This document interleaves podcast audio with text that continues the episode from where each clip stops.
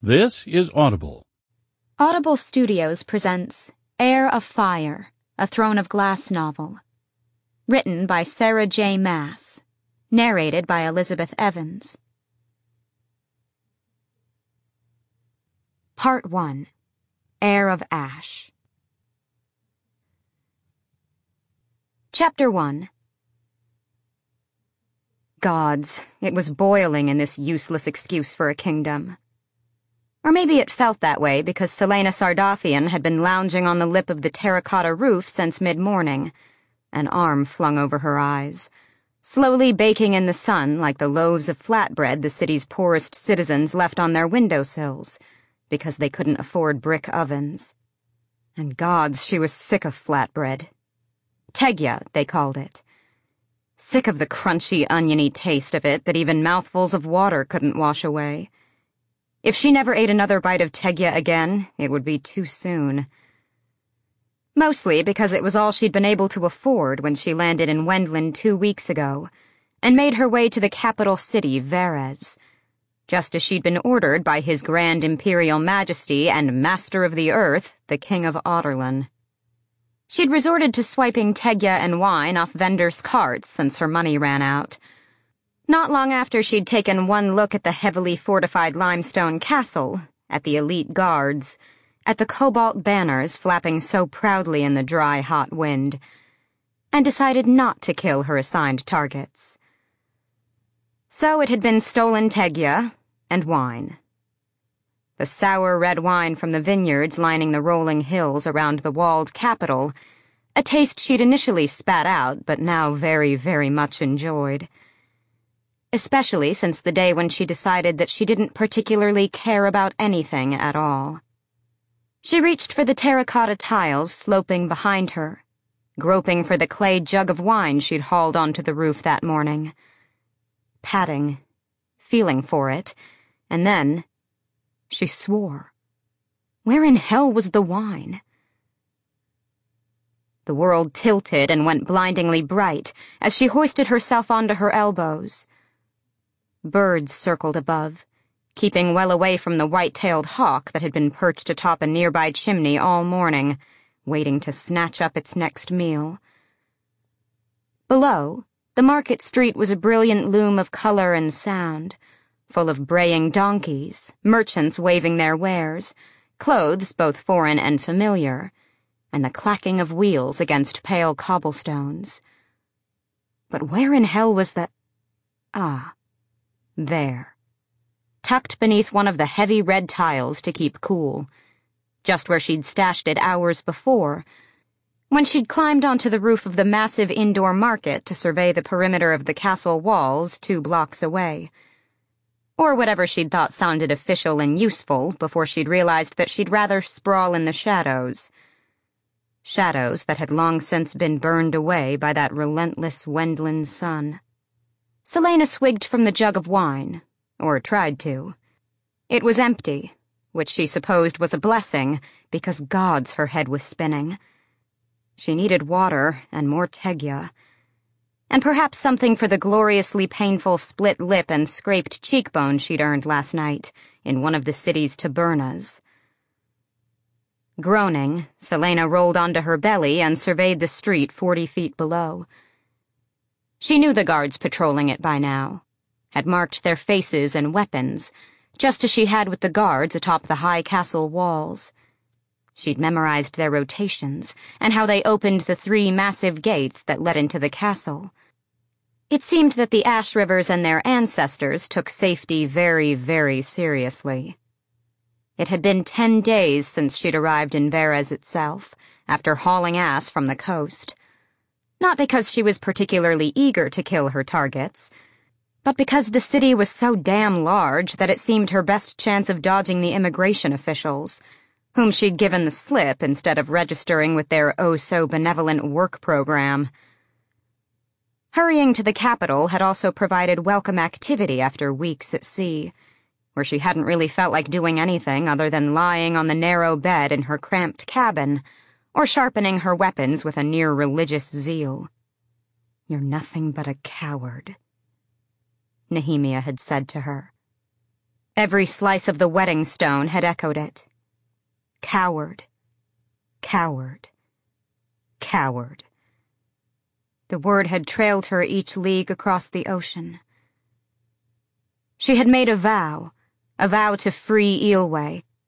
So in between moments of despair and rage and grief, in between thoughts of Chaol and the Wyrdkeys and all she'd left behind and lost, Celaena had decided on one plan to follow when she reached these shores. One plan, however insane and unlikely, to free the enslaved kingdom. Find and obliterate the Wyrdkeys the King of Adarlan had used to build his terrible empire. She'd gladly destroy herself to carry it out. Just her. Just him. Just as it should be. No loss of life beyond their own. No soul stained but hers. It would take a monster to destroy a monster. If she had to be here thanks to Chaol's misplaced good intentions, then at least she'd receive the answers she needed. There was one person in Erilea who had been present when the Wyrdkeys were wielded by a conquering demon race that had warped them into three tools of such mighty power that they'd been hidden for thousands of years and nearly wiped from memory. Queen Maeve of the Fae. Maeve knew everything, as was expected when you were older than dirt. So the first step of her stupid, foolish plan had been simple. Seek out Maeve, get answers about how to destroy the Wyrdkeys, and then return to Adarlan. It was the least she could do. For Nehemia. For a lot of other people. There was nothing left in her. Not really. Only ash and an abyss, and the unbreakable vow she'd carved into her flesh to the friend who had seen her for what she truly was. When they had docked at the largest port city in Wendlyn, she couldn't help but admire the caution the ship took while coming to shore. Waiting until a moonless night, then stuffing Celaena and the other refugee women from Adarlan in the galley, while navigating the secret channels through the barrier reef. It was understandable. The reef was the main defense keeping Adarlan's legions from these shores. It was also part of her mission here as the King's champion. That was the other task lingering in the back of her mind. To find a way to keep the King from executing Chaol or Nehemia's family. He'd promised to do it, should she fail in her mission to retrieve Wendlyn's naval defense plans, and assassinate its king and prince at their annual midsummer ball. But she'd shoved all those thoughts aside when they'd docked and the refugee women had been herded ashore for processing by the port's officials. Many of the women were scarred inside and out, their eyes gleaming with echoes of whatever horrors had befallen them in Adarlan. So even after she'd vanished from the ship during the chaos of docking, she'd lingered on a nearby rooftop while the women were escorted into a building to find homes and employment. Yet Wendlyn's officials could later bring them to a quiet part of the city and do whatever they wanted. Sell them, hurt them. They were refugees, unwanted and without any rights, without any voice. But she hadn't lingered merely from paranoia. No, Nehemia would have remained to ensure they were safe. Realizing that, Celaena had wound up on the road to the capital as soon as she was certain the women were all right. Learning how to infiltrate the castle was merely something to occupy her time while she decided how to execute the first steps of her plan, while she tried to stop thinking about Nehemia. It had all been fine, fine and easy. Hiding in the little woods and barns along the way, she passed like a shadow through the countryside. Wendlyn a land of myths and monsters, of legends and nightmares made flesh. The kingdom itself was a spread of warm, rocky sand and thick forest, growing ever greener as hills rolled inland and sharpened into towering peaks. The coast and the land around the capital were dry, as if the sun had baked all but the hardiest vegetation. Vastly different from the soggy, frozen empire she'd left behind a land of plenty, of opportunity, where men didn't just take what they wanted, where no doors were locked and people smiled at you in the streets. But she didn't particularly care if someone did or didn't smile at her. No. As the days wore on, she found it suddenly very difficult to bring herself to care about anything at all. Whatever determination, whatever rage, whatever anything she'd felt upon leaving Adarlan, had ebbed away, devoured by the nothingness that now gnawed at her. It was four days before Celaena spotted the massive capital city built across the foothills. Varese, the city where her mother had been born, the vibrant heart of the kingdom. While Varese was cleaner than Rifthold and had plenty of wealth spread between the upper and lower classes, it was a capital city all the same, with slums and back alleys, whores and gamblers and it hadn't taken too long to find its underbelly. On the street below, three of the market guards paused to chat, and Celaena rested her chin on her hands. Like every guard in this kingdom, each was clad in light armor and bore a good number of weapons. Rumor claimed the Wendlanite soldiers were trained by the Fae to be ruthless and cunning and swift. And she didn't want to know if that was true, for about a dozen different reasons. They certainly seemed a good deal more observant than the average Rifthold sentry, even if they hadn't yet noticed the assassin in their midst. But these days, Celaena knew the only threat she posed was to herself. Even baking in the sun each day, even washing up whenever she could in one of the city's many fountain squares, she could still feel Archer Finn's blood soaking her skin, into her hair even with the constant noise and rhythm of Varese, she could still hear Archer's groan as she gutted him in that tunnel beneath the castle. And even with the wine and heat, she could still see Chaol, horror contorting his face at what he'd learned about her Fae heritage and the monstrous power that could easily destroy her, about how hollow and dark she was inside. She often wondered whether he'd figure out the riddle she'd told him on the docks of Rifthold, and if he had discovered the truth. Celaena never let herself get that far. Now wasn't the time for thinking about Chaol or the truth or any of the things that had left her soul so limp and weary. Celaena tenderly prodded her split lip and frowned at the market guards, the movement making her mouth hurt even more. She'd deserved that particular blow, in the brawl she'd provoked in last night's taberna. She'd kicked a man's balls into his throat, and when he'd caught his breath, he'd been enraged, to say the least. Lowering her hand from her mouth, she observed the guards for a few moments. They didn't take bribes from the merchants, or bully, or threaten with fines like the guards and officials in Rifthold. Every official and soldier she'd seen so far had been similarly good. The same way Galan Ashryver, Crown Prince of Wendlyn, was good. Dredging up some semblance of annoyance, Celaena stuck out her tongue. At the guards, at the market, at the hawk on the nearby chimney, at the castle and the prince who lived inside it. She wished that she had not run out of wine so early in the day. It had been a week since she'd figured out how to infiltrate the castle, three days after arriving in Varese itself.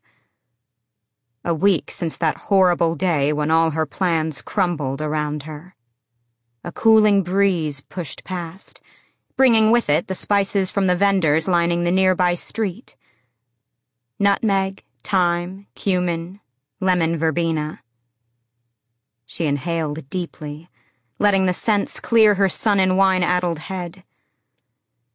The pealing of bells floated down from one of the neighboring mountain towns, and in some square of the city, a minstrel band struck up a merry midday tune. Nehemia would have loved this place. That fast, the world slipped, swallowed up by the abyss that now lived within her. Nehemia would never see Wendlyn never wander through the spice market or hear the mountain bells.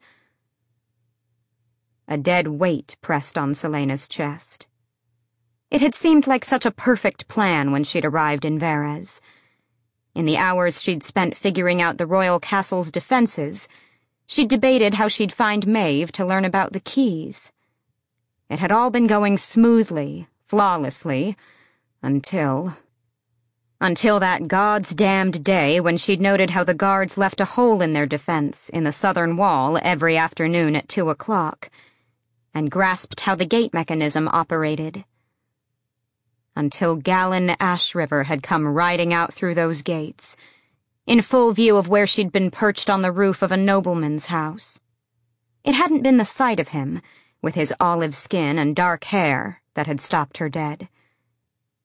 It hadn't been the fact that, even from a distance, she could see his turquoise eyes. Her eyes, the reason she usually wore a hood in the streets. No. It had been the way people cheered. Cheered for him, their prince.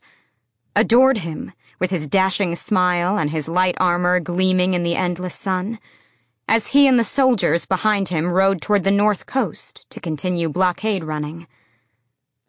Blockade running. The prince, her target, was a God's damned blockade runner against Adarlan, and his people loved him for it. She trailed the prince and his men through the city, leaping from rooftop to rooftop, and all it would have taken was one arrow through those turquoise eyes and he would have been dead. But she followed him all the way to the city walls, the cheers growing louder, people tossing flowers, everyone beaming with pride for their perfect, perfect prince. She'd reached the city gates just as they opened to let him through and when Galan Ashryver rode off into the sunset, off to war and glory and to fight for good and freedom, she lingered on that roof until he was a speck in the distance. Then she had walked into the nearest taberna and gotten into the bloodiest, most brutal brawl she'd ever provoked, until the city guard was called in, and she vanished moments before everyone was tossed into the stocks. And then she had decided as her nose bled down the front of her shirt and she spat blood onto the cobblestones. That she wasn't going to do anything. There was no point to her plans. Nehemia and Galan would have led the world to freedom, and Nehemia should have been breathing. Together, the prince and princess could have defeated the king of Adarlan. But Nehemia was dead, and Celaena's vow, her stupid, pitiful vow, was worth as much as mud when there were beloved heirs like Galan who could do so much more. She'd been a fool to make that vow. Even Galan. Galan was barely making a dent against Adarlan, and he had an entire armada at his disposal. She was one person, one complete waste of life. If Nehemia hadn't been able to stop the king, then that plan, to find a way to contact Maeve? That plan was absolutely useless. Mercifully, she still hadn't seen one of the Fae. Not a single damn one. Or the Fairies. Or even a lick of magic. She'd done her best to avoid it. Even before she'd spotted Galan, she'd kept away from the market stalls that offered everything from healing to trinkets to potions areas that were usually also full of street performers or mercenaries trading their gifts to earn a living. She'd learned which tabernas the magic wielders liked to frequent, and never went near them. Because sometimes she felt a trickling, writhing thing awaken in her gut if she caught a crackle of its energy. It had been a week since she'd given up her plan and abandoned any attempt to care at all and she suspected it'd be many weeks more before she decided she was truly sick of Tegya, or brawling every night just to feel something, or guzzling sour wine as she lay on rooftops all day. But her throat was parched, and her stomach was grumbling, so Celaena slowly peeled herself off the edge of the roof. Slowly, not because of those vigilant guards, but rather because her head was well and truly spinning. She didn't trust herself to care enough to prevent a tumble. She glared at the thin scar stretching across her palm as she shimmied down the drain pipe and into the alley off the market street. It was now nothing more than a reminder of the pathetic promise she'd made at Nehemia's half-frozen grave over a month ago, and of everything and everyone else she'd failed.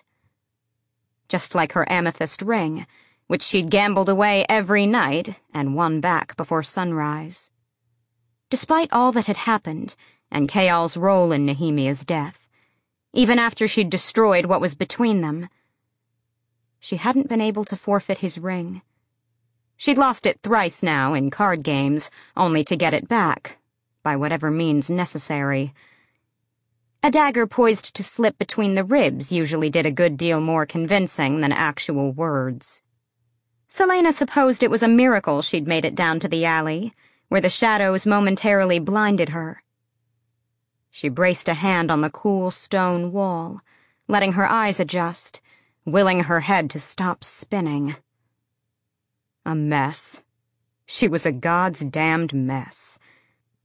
She wondered when she'd bother to stop being one. The tang and reek of the woman hit Celaena before she saw her. Then wide, yellowed eyes were in her face, and a pair of withered, cracked lips parted to hiss, Slattern, don't let me catch you in front of my door again. Celaena pulled back, blinking at the vagrant woman and at her door, which was just an alcove in the wall, crammed with rubbish and what had to be sacks of the woman's belongings. The woman herself was hunched, her hair unwashed and teeth a ruin of stumps. Celaena blinked again, the woman's face coming into focus. Furious, half mad, and filthy. Celaena held up her hands, backing away a step, then another. Sorry. The woman spat a wad of phlegm onto the cobblestones an inch from Celaena's dusty boots. Failing to muster the energy to be disgusted or furious, Celaena would have walked away, had she not glimpsed herself as she raised her dull gaze from the glob. Dirty clothes, stained and dusty and torn not to mention, she smelled atrocious. And this vagrant woman had mistaken her for. for a fellow vagrant, competing for space on the streets. Well, wasn't that just wonderful?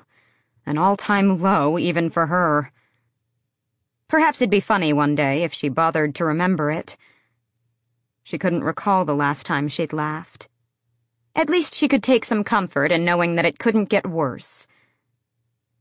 But then, a deep male voice chuckled from the shadows behind her.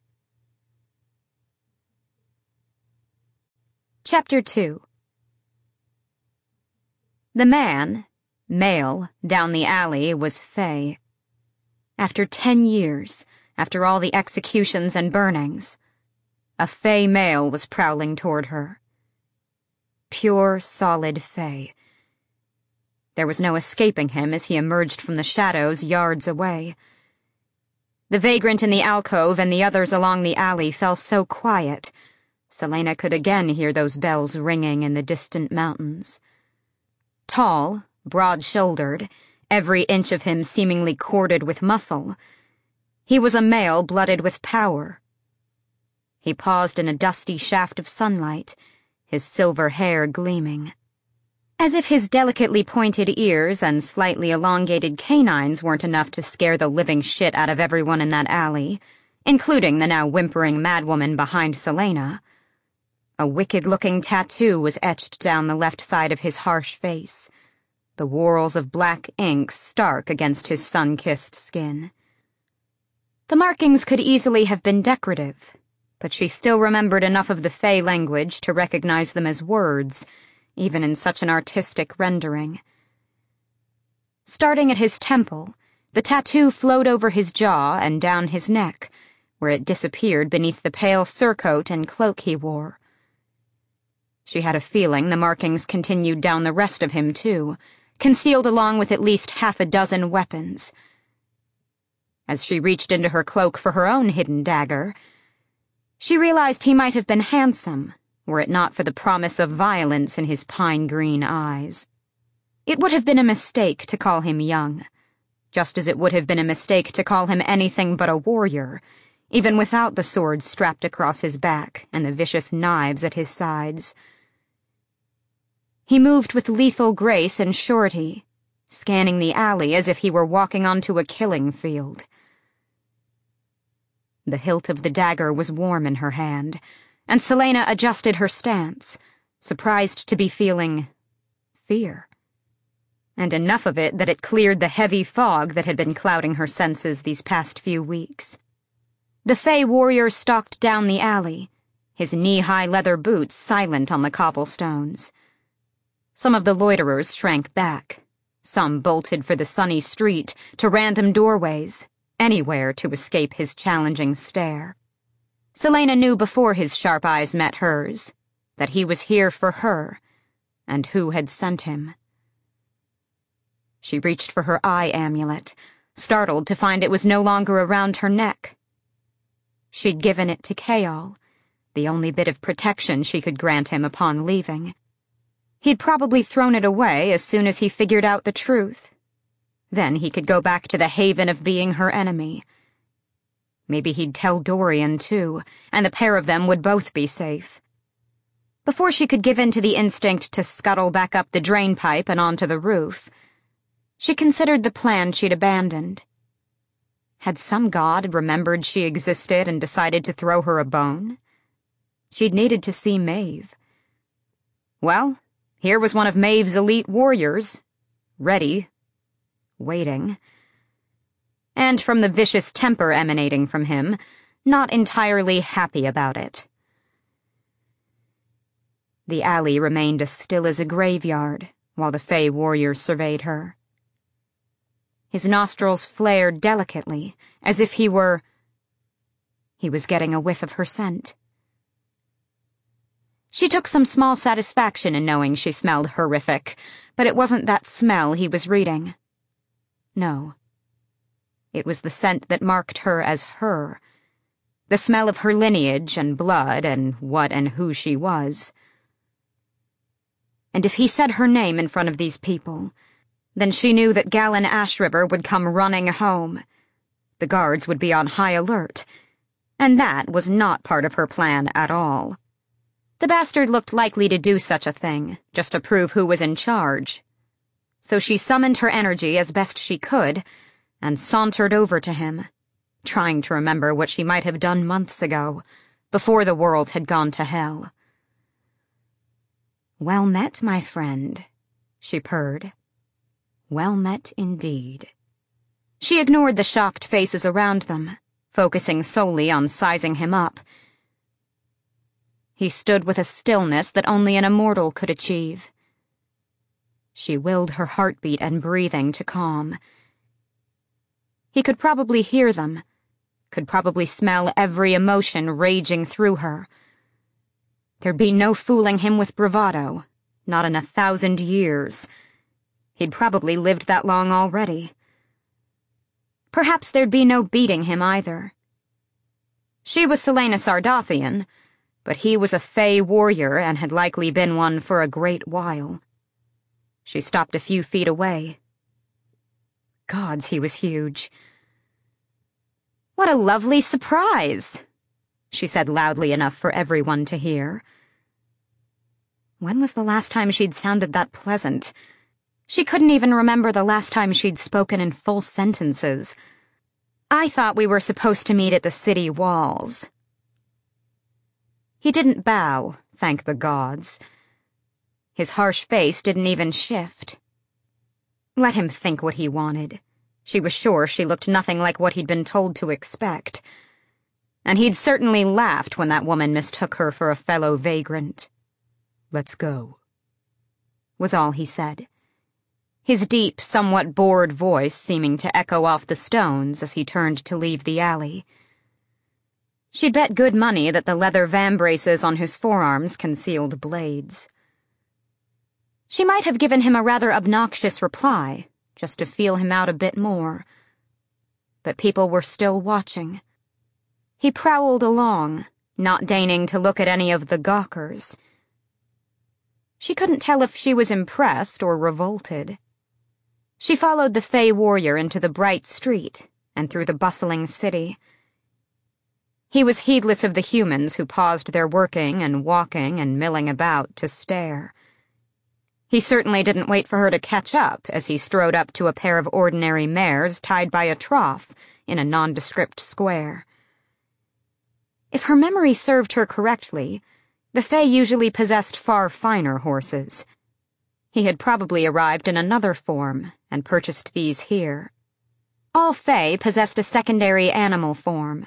Celaena was currently in hers, her mortal human body as animal as the birds wheeling above. But what was his? He could have been a wolf, she thought, with that layered surcoat that flowed to mid-thigh like a pelt, his footfalls so silent. Or a mountain cat with that predatory grace. He mounted the larger of the mares, leaving her to the piebald beast that looked more interested in seeking out a quick meal than trekking across the land. That made two of them but they'd gone far enough without any explanation. She stuffed her satchel into a saddlebag, angling her hands so that her sleeves hid the narrow bands of scars on her wrists, reminders of where the manacles had been, where she had been. It was none of his business, none of Maeve's business either. The less they knew about her, the less they could use against her. I've known a few brooding warrior types in my day, but I think you might be the broodiest of them all. He whipped his head to her, and she drawled, Oh, hello. I think you know who I am, so I won't bother introducing myself. But before I'm carted off to God's nowhere, I'd like to know who you are. His lips thinned. He surveyed the square, where people were now watching and everyone instantly found somewhere else to be. When they'd scattered, he said, You've gathered enough about me at this point to have learned what you need to know. He spoke the common tongue, and his accent was subtle. Lovely if she was feeling generous enough to admit it. A soft, rolling purr. Fair enough, but what am I to call you? She gripped the saddle but didn't mount it. Rowan. His tattoo seemed to soak up the sun, so dark it looked freshly inked. Well, Rowan. Oh, he did not like her tone one bit. His eyes narrowed slightly in warning, but she went on. Dare I ask where we're going? She had to be drunk still drunk or descending to a new level of apathy if she was talking to him like this. But she couldn't stop. Even as the gods or the Wyrd or the threads of fate readied to shove her back toward her original plan of action. I'm taking you where you've been summoned. As long as she got to see Maeve and ask her questions, she didn't particularly care how she got to Doranelle, or whom she traveled with. Do what has to be done, Elena had told her. In her usual fashion, Elena had omitted to specify what had to be done once she arrived in Wendlyn. At least this was better than eating flatbread and drinking wine and being mistaken for a vagrant. Perhaps she could be on a boat back to Adarlan within three weeks, possessing the answers that would solve everything. It should have energized her but instead she found herself silently mounting her mare, out of words and the will to use them. Just the past few minutes of interaction had drained her completely. It was better that Rowan didn't seem inclined to speak as she followed him out of the city. The guards merely waved them through the walls, some even backing away. As they rode on, Rowan didn't ask why she was here or what she'd been doing for the past ten years while the world had gone to hell. He pulled his pale hood over his silver hair and moved ahead, though it was still easy enough to mark him as different, as a warrior and law unto himself. If he was truly as old as she suspected, she was likely little more than a speck of dust to him. A fizzle of life in the long, burning fire of his immortality. He could probably kill her without a second thought, and then move on to his next task, utterly untroubled by ending her existence. It didn't unnerve her as much as it should have. Chapter 3 For a month now, it had been the same dream. Every night, over and over, until Chaol could see it in his waking hours. Archer Finn groaning as Celaena shoved her dagger up through his ribs and into his heart. She embraced the handsome courtesan like a lover, but when she gazed over Archer's shoulder, her eyes were dead, hollow. The dream shifted, and Chaol could say nothing, do nothing, as the golden brown hair darkened to black, and the agonized face wasn't Archer's, but Dorian's. The Crown Prince jerked, and Celaena held him tighter, twisting the dagger one final time before she let Dorian slump to the gray stones of the tunnel. Dorian's blood was already pooling, too fast. But Chaol still couldn't move, couldn't go to his friend or the woman he loved. The wounds on Dorian multiplied, and there was blood. So much blood. He knew these wounds. Though he'd never seen the body, he'd combed through the reports detailing what Celaena had done to the rogue assassin Grave in that alley the way she'd butchered him for killing Nehemia. Celaena lowered her dagger, each drop of blood from its gleaming blade sending ripples through the pool already around her. She tipped back her head, breathing in deep, breathing in the death before her, taking it into her soul, vengeance and ecstasy mingling at the slaughter of her enemy. Her true enemy, the Havilliard Empire. The dream shifted again, and Chaol was pinned beneath her as she writhed above him, her head still thrown back, that same expression of ecstasy written across her blood-splattered face. Enemy. Lover. Queen. The memory of the dream splintered as Chaol blinked at Dorian, who was sitting beside him at their old table in the great hall, and waiting for an answer to whatever he had said. Chaol gave an apologetic wince. The Crown Prince didn't return Chaol's half smile. Instead, Dorian quietly said, You were thinking about her. Chaol took a bite from his lamb stew, but tasted nothing. Dorian was too observant for his own good, and Chaol had no interest in talking about Celaena. Not with Dorian, not with anyone. The truth he knew about her could jeopardize more lives than hers. I was thinking about my father, Chaol lied. When he returns to Anielle in a few weeks, I'm to go with him. It was the price for getting Celaena to the safety of Wendlyn. His father's support in exchange for his return to the Silver Lake to take up his title as the heir of Anielle. And he'd been willing to make that sacrifice. He'd make any sacrifice to keep Celaena and her secrets safe. Even now that he knew who, what she was. Even after she'd told him about the king and the Wyrdkeys. If this was the price he had to pay, so be it. Dorian glanced toward the high table, where the king and Chaol's father dined. The crown prince should have been eating with them, but he'd chosen to sit with Chaol instead. It was the first time Dorian had done so in ages. The first time they had spoken since their tense conversation after the decision was made to send Celaena to Wendlyn. Dorian would understand if he knew the truth. But Dorian couldn't know who and what Celaena was, or what the king was truly planning. The potential for disaster was too high. And Dorian's own secrets were deadly enough. I heard the rumors you were to go. Dorian said warily. I didn't realize they were true. Chaol nodded, trying to find something, anything, to say to his friend. They still hadn't spoken of the other thing between them, the other bit of truth that had come out that night in the tunnels. Dorian had magic. Chaol didn't want to know anything about it. If the king decided to interrogate him, he hoped he'd hold out, if it ever came to that. The king, he knew, had far darker methods of extracting information than torture. So he hadn't asked, hadn't said one word.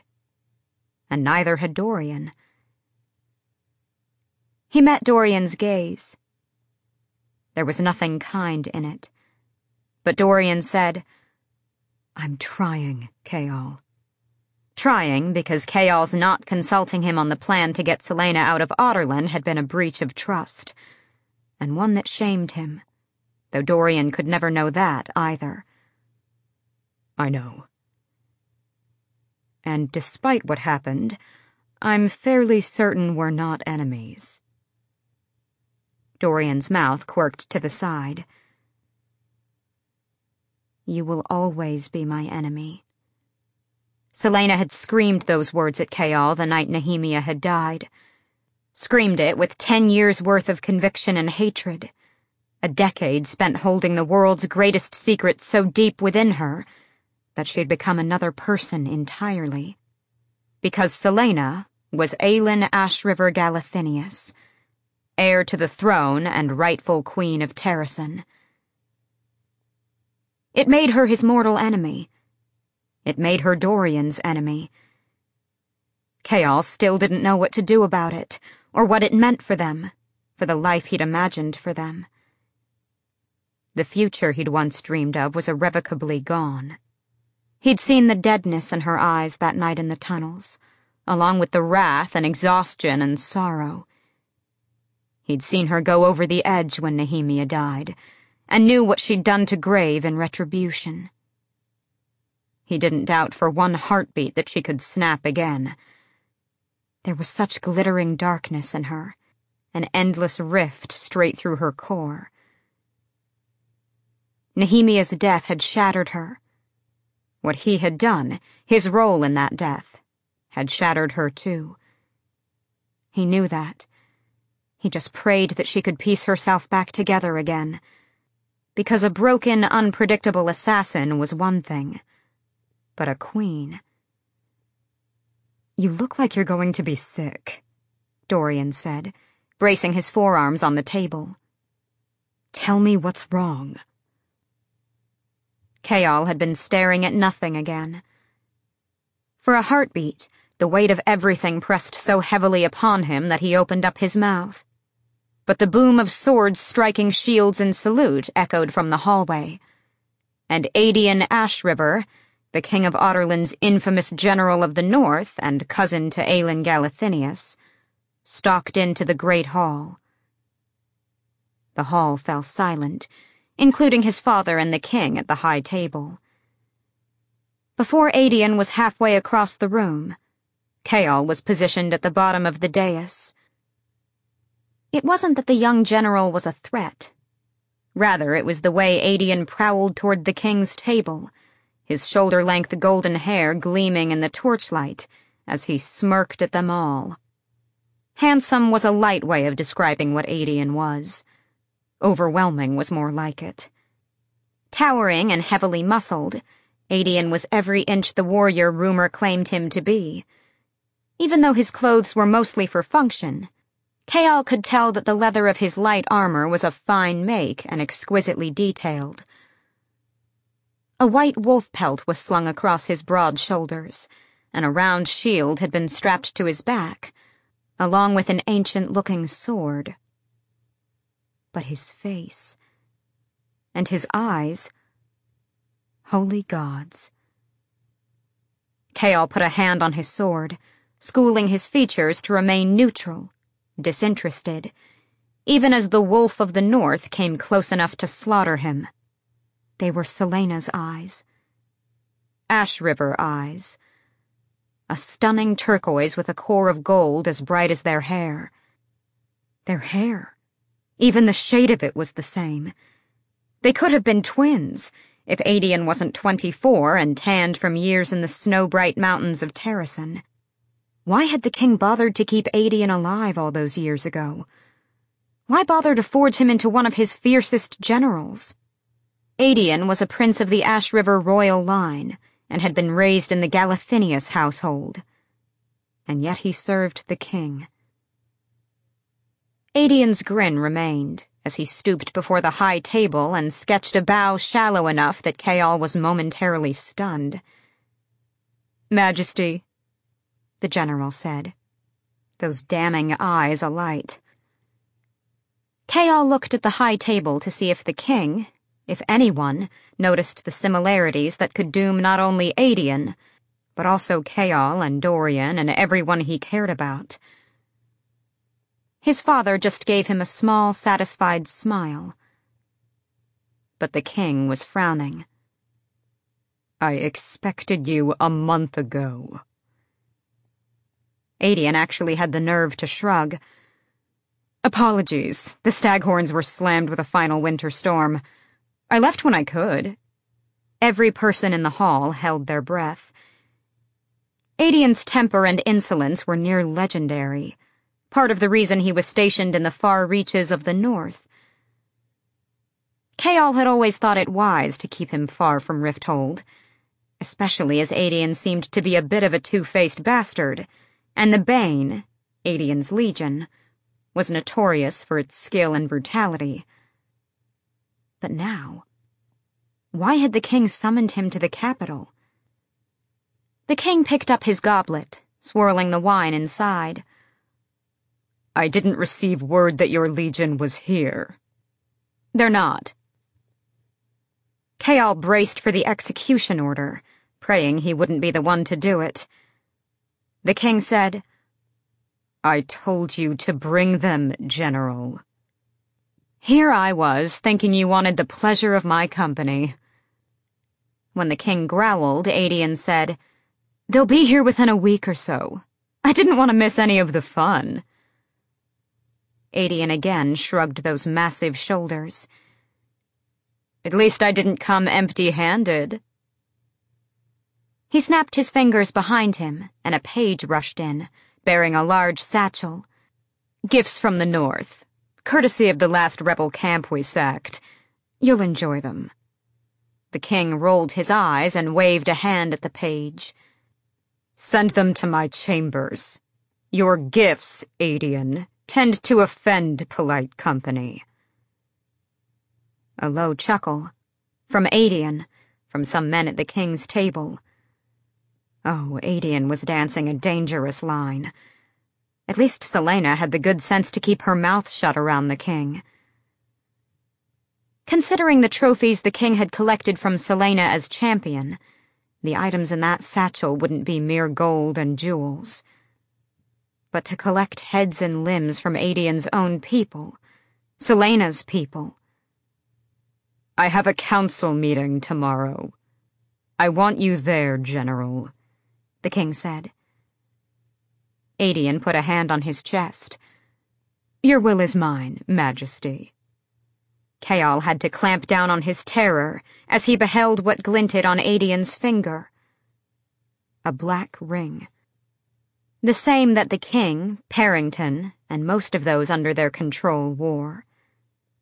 That explained why the king allowed the insolence. When it came down to it, the king's will truly was Aedion's. Chaol kept his face blank as the king gave him a curt nod. Dismissal. Chaol silently bowed, now all too eager to get back to his table. Away from the king, from the man who held the fate of their world in his bloodied hands. Away from his father, who saw too much. Away from the general, who was now making his rounds through the hall, clapping men on the shoulder, winking at women. Chaol had mastered the horror roiling in his gut by the time he sank back into his seat and found Dorian frowning. Gifts indeed, the prince muttered. Gods, he's insufferable. Chaol didn't disagree.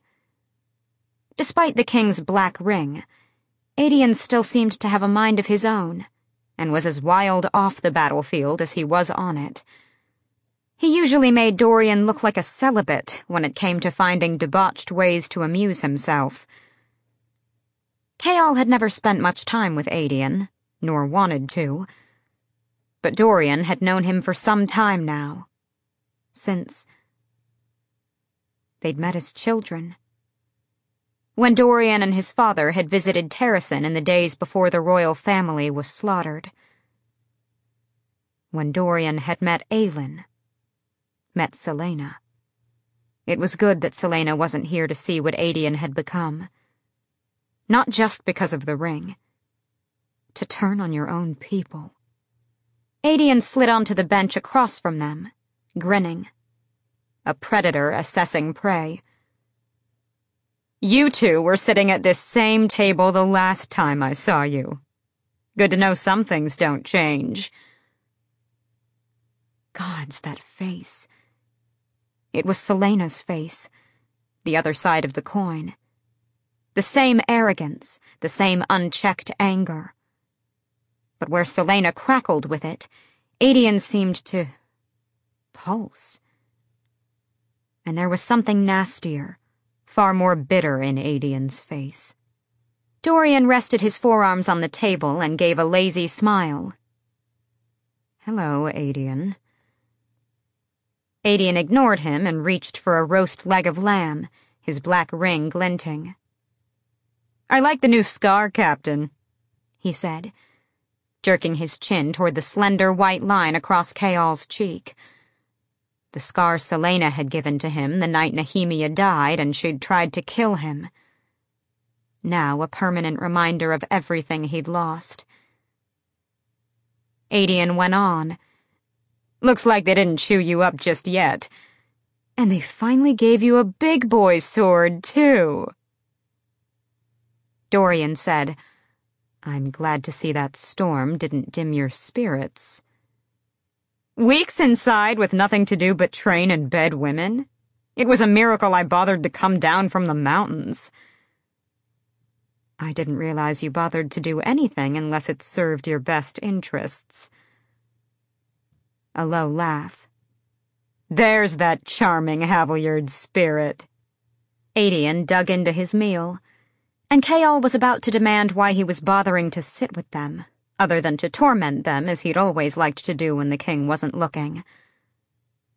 When he noticed that Dorian was staring, not at Aedion's sheer size or armor, but at his face, at his eyes. Shouldn't you be at some party or other? Chaol said to Aedion. I'm surprised you're lingering when your usual enticements await in the city. Is that your courtly way of asking for an invitation to my gathering tomorrow, Captain? Surprising. You've always implied that you were above my sort of party. Those turquoise eyes narrowed, and he gave Dorian a sly grin. You, however, the last party I threw worked out very well for you. Red-headed twins, if I recall correctly. You'll be disappointed to learn I've moved on from that sort of existence, Dorian said. Aedion dug back into his meal. More for me, then.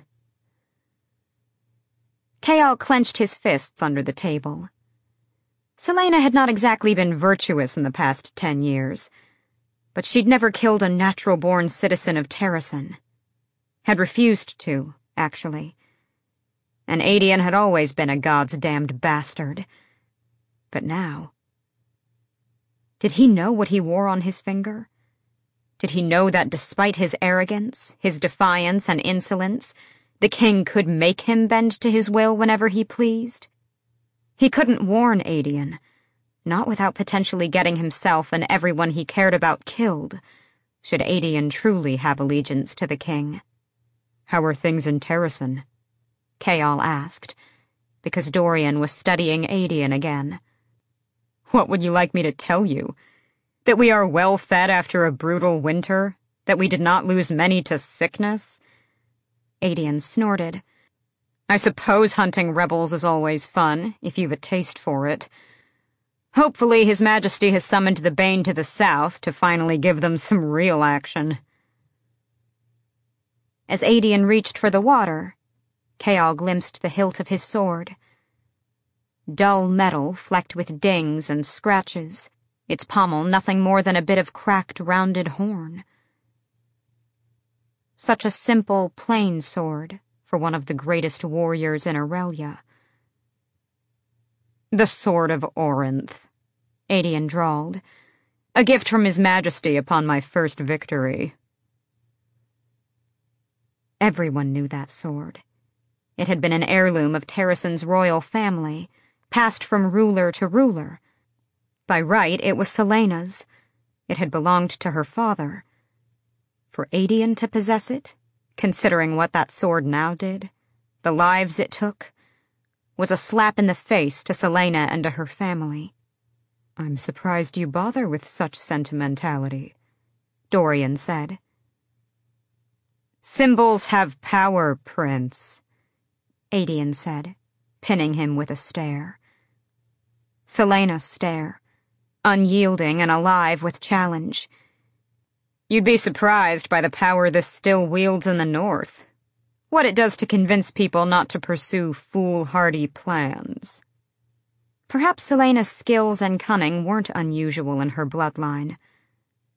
But Aedion was an Ashryver, not a Galathynius, which meant that his great grandmother had been Mab, one of the three Fae Queens, in recent generations crowned a goddess and renamed Deanna Lady of the Hunt. Chaol swallowed hard. Silence fell, taut as a bowstring. Trouble between you two? Aedion asked, biting into his meat. Let me guess. A woman. The king's champion, perhaps? Rumor has it she's interesting. Is that why you've moved on from my sort of fun, princeling? He scanned the hall. I'd like to meet her, I think. Chaol fought the urge to grip his sword. She's away. Aedion instead gave Dorian a cruel smile. Pity. Perhaps she might have convinced me to move on as well. Mind your mouth, Chaol snarled.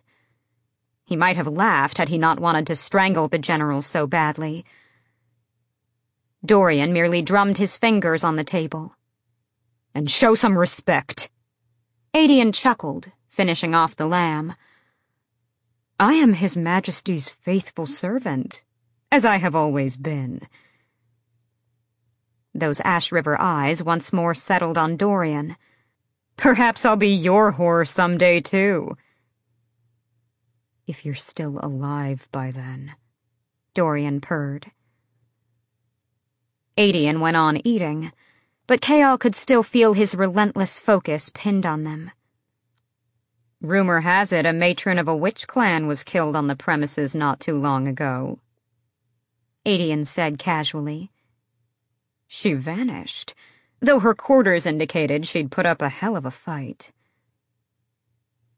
Dorian said sharply, What's your interest in that?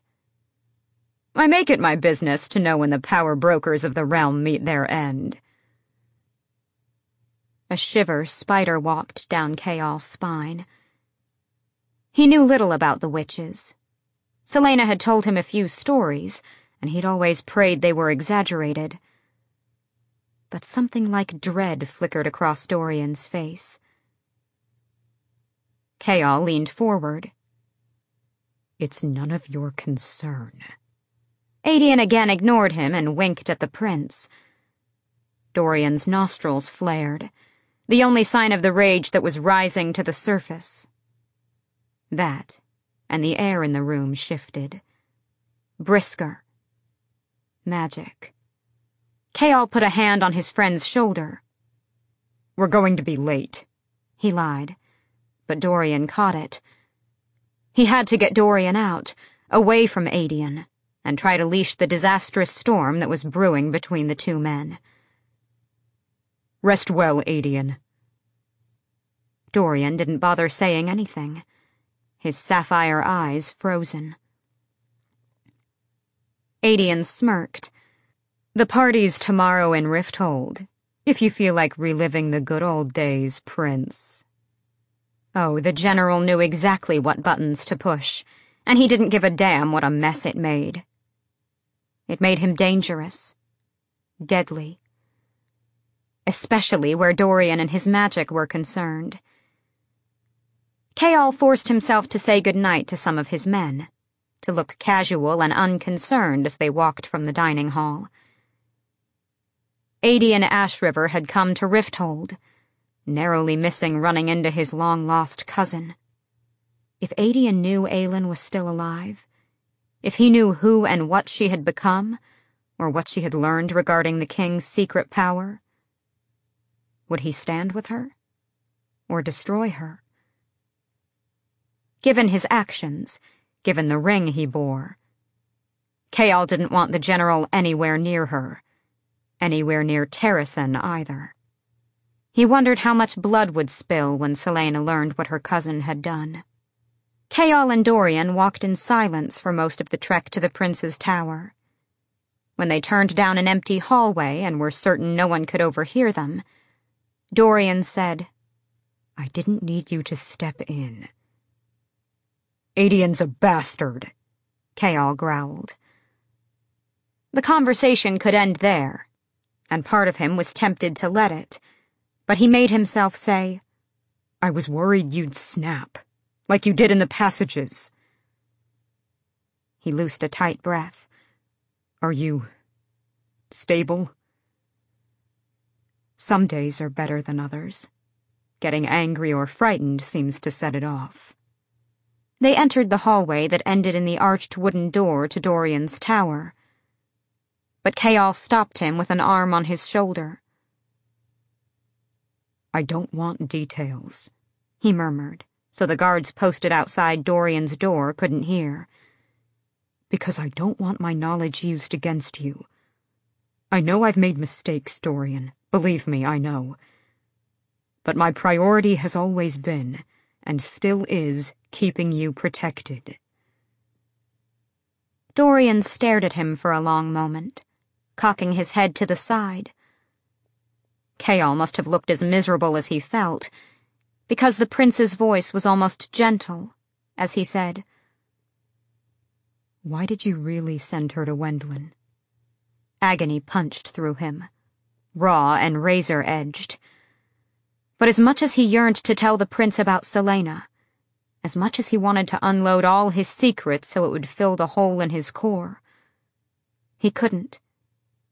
So he just said, I sent her to do what needs to be done and strode back down the hall. Dorian didn't call after him. Chapter 4 Manon pulled her blood-red cloak tightly around herself and pressed into the shadows of the closet, listening to the three men who had broken into her cottage. She'd tasted the rising fear and rage on the wind all day and had spent the afternoon preparing. She'd been sitting on the thatched roof of the whitewashed cottage when she spotted their torches bobbing over the high grasses of the field. None of the villagers had tried to stop the three men, though none had joined them either. A Crochan witch had come to their little green valley in the north of Fenharrow, they'd said. In the weeks that she'd been living amongst them, carving out a miserable existence, She'd been waiting for this night. It was the same at every village she'd lived in or visited. She held her breath, keeping still as a deer as one of the men, a tall, bearded farmer with hands the size of dinner plates, stepped into her bedroom. Even from the closet, she could smell the ale on his breath, and the bloodlust Oh, the villagers knew exactly what they planned to do with the witch who sold potions and charms from her back door, and who could predict the sex of a babe before it was due. She was surprised it had taken these men so long to work up the nerve to come here, to torment and then destroy what petrified them. The farmer stopped in the middle of the room. We know you're here, he coaxed, even as he stepped toward the bed, scanning every inch of the room. We just want to talk. Some of the townsfolk are spooked, you see. More scared of you than you are of them, I bet. She knew better than to listen, especially as a dagger glinted behind his back while he peered under the bed. Always the same, at every backwater town and uptight mortal village. As the man straightened, Manon slipped from the closet and into the darkness behind the bedroom door.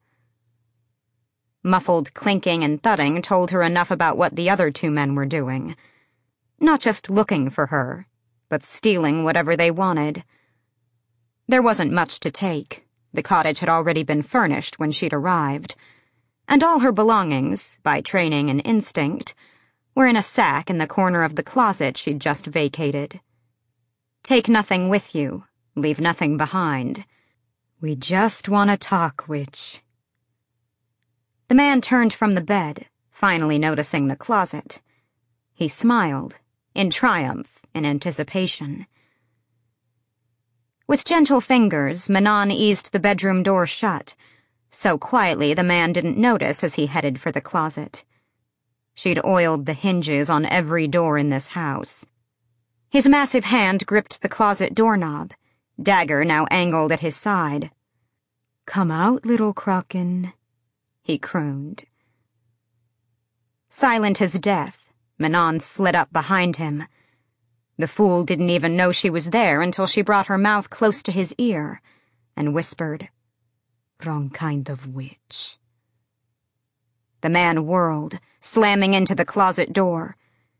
He raised the dagger between them, his chest heaving. Manon merely smiled, her silver white hair glinting in the moonlight. He noticed the shut door then, drawing in breath to shout. But Manon smiled broader, and a row of dagger-sharp iron teeth pushed from the slits high in her gums, snapping down like armor.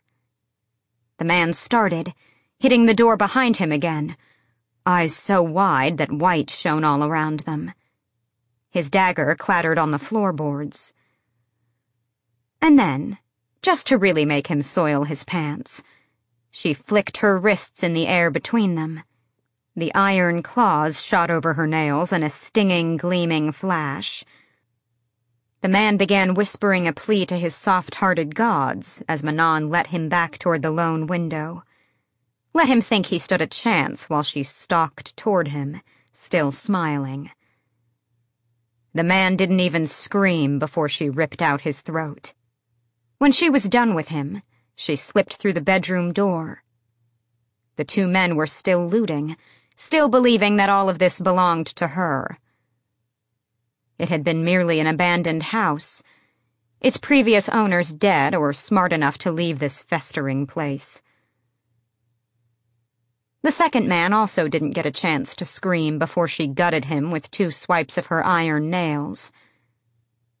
But the third farmer came looking for his companions, and when he beheld her standing there, one hand twisted in his friend's insides, the other holding him to her as she used her iron teeth to tear out his throat. He ran. The common watery taste of the man, laced with violence and fear, coated her tongue, and she spat onto the wooden floorboards. But Manon didn't bother wiping away the blood slipping down her chin as she gave the remaining farmer a head start into the field of towering winter grass so high that it was well over their heads. She counted to ten, because she wanted to hunt, and had been that way since she tore through her mother's womb and came roaring and bloody into this world. Because she was Manon Blackbeak, heir to the Blackbeak witch clan, and she had been here for weeks, pretending to be a Crochan witch in the hope that it would flush out the real ones. They were still out there the self-righteous, insufferable Crochans, hiding as healers and wise women. Her first glorious kill had been a Crochan, no more than sixteen, the same age as Manon at the time. The dark haired girl had been wearing the blood red cloak that all Crochans were gifted upon their first bleeding, and the only good it had done was mark her as prey. After Manon left the Crochan's corpse in that snow blasted mountain pass, she'd taken the cloak as a trophy and still wore it over a hundred years later. No other Iron Teeth witch could have done it, because no other Iron Teeth witch would have dared incur the wrath of the three matrons by wearing their eternal enemy's color. But from the day Manon stalked into Blackbeak Keep wearing the cloak and holding that Crochan heart in a box, a gift for her grandmother, it had been her sacred duty to hunt them down, one by one until there were none left. This was her latest rotation. Six months in Fenharrow while the rest of her coven was spread through Melisande and northern Eyllwe under similar orders. But in the months that she'd prowled from village to village, she hadn't discovered a single Crochan. These farmers were the first bit of fun she'd had in weeks, and she would be damned if she didn't enjoy it. Manon walked into the field, sucking the blood off her nails as she went. She slipped through the grasses, no more than shadow and mist. She found the farmer lost in the middle of the field, softly bleeding with fear. And when he turned, his bladder loosening at the sight of the blood and the iron teeth and the wicked, wicked smile, Manon let him scream all he wanted. Chapter 5 Celaena and Rowan rode down the dusty road that meandered between the boulder spotted grasslands and into the southern foothills. She'd memorized enough maps of Wendlyn to know that they'd pass through them, and then over the towering Cambrian mountains that marked the border between mortal ruled Wendlyn and the immortal lands of Queen Maeve.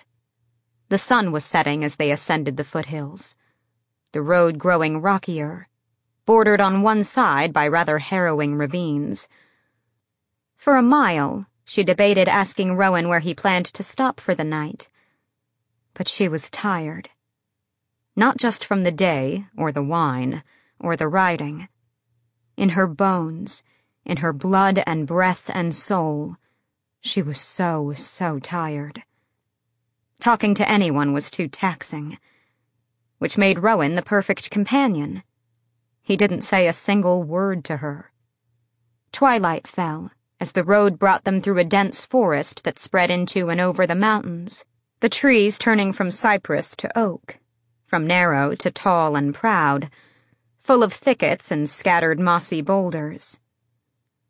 Even in the growing dark, the forest seemed to be breathing. The warm air hummed, leaving a metallic taste coating her tongue. Far behind them, thunder grumbled. Wouldn't that be wonderful? Especially since Rowan was finally dismounting to make camp. From the look of his saddlebags, he didn't have a tent, or bedrolls, or blankets. Perhaps it was now fair to assume that her visit with Maeve wasn't to be pleasant. Neither of them spoke as they led their horses into the trees, just far enough off the road to be hidden from any passing travelers. Dumping their gear at the camp he'd selected, Rowan brought his mare to a nearby stream he must have heard with those pointed ears. He didn't falter one step in the growing dark, though Celaena certainly stubbed her toes against a few rocks and roots excellent eyesight, even in the dark. Another Fae trait. One she could have if she. No, she wasn't going to think about that. Not after what had happened on the other side of that portal. She'd shifted then, and it had been awful enough to remind her that she had no interest in ever doing it again.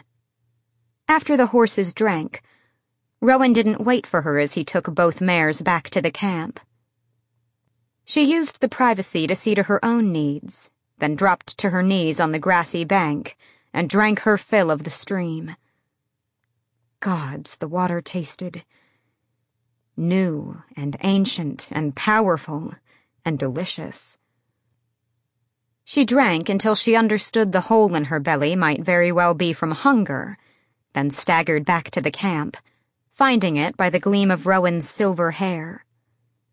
He wordlessly handed her some bread and cheese, then returned to rubbing down the horses. She muttered a thank you, but didn't bother offering to help as she plunked down against a towering oak. When her belly had stopped hurting so much, and she realized just how loudly she'd been munching on the apple he'd also tossed her while feeding the horses, she mustered enough energy to say, Are there so many threats in Wendlyn that we can't risk a fire? He sat against a tree and stretched his legs, crossing his ankles not from mortals. His first words to her since they'd left the city. It could have been an attempt to spook her, but she still did a mental inventory of all the weapons she carried. She wouldn't ask. Didn't want to know what manner of thing might crawl toward a fire.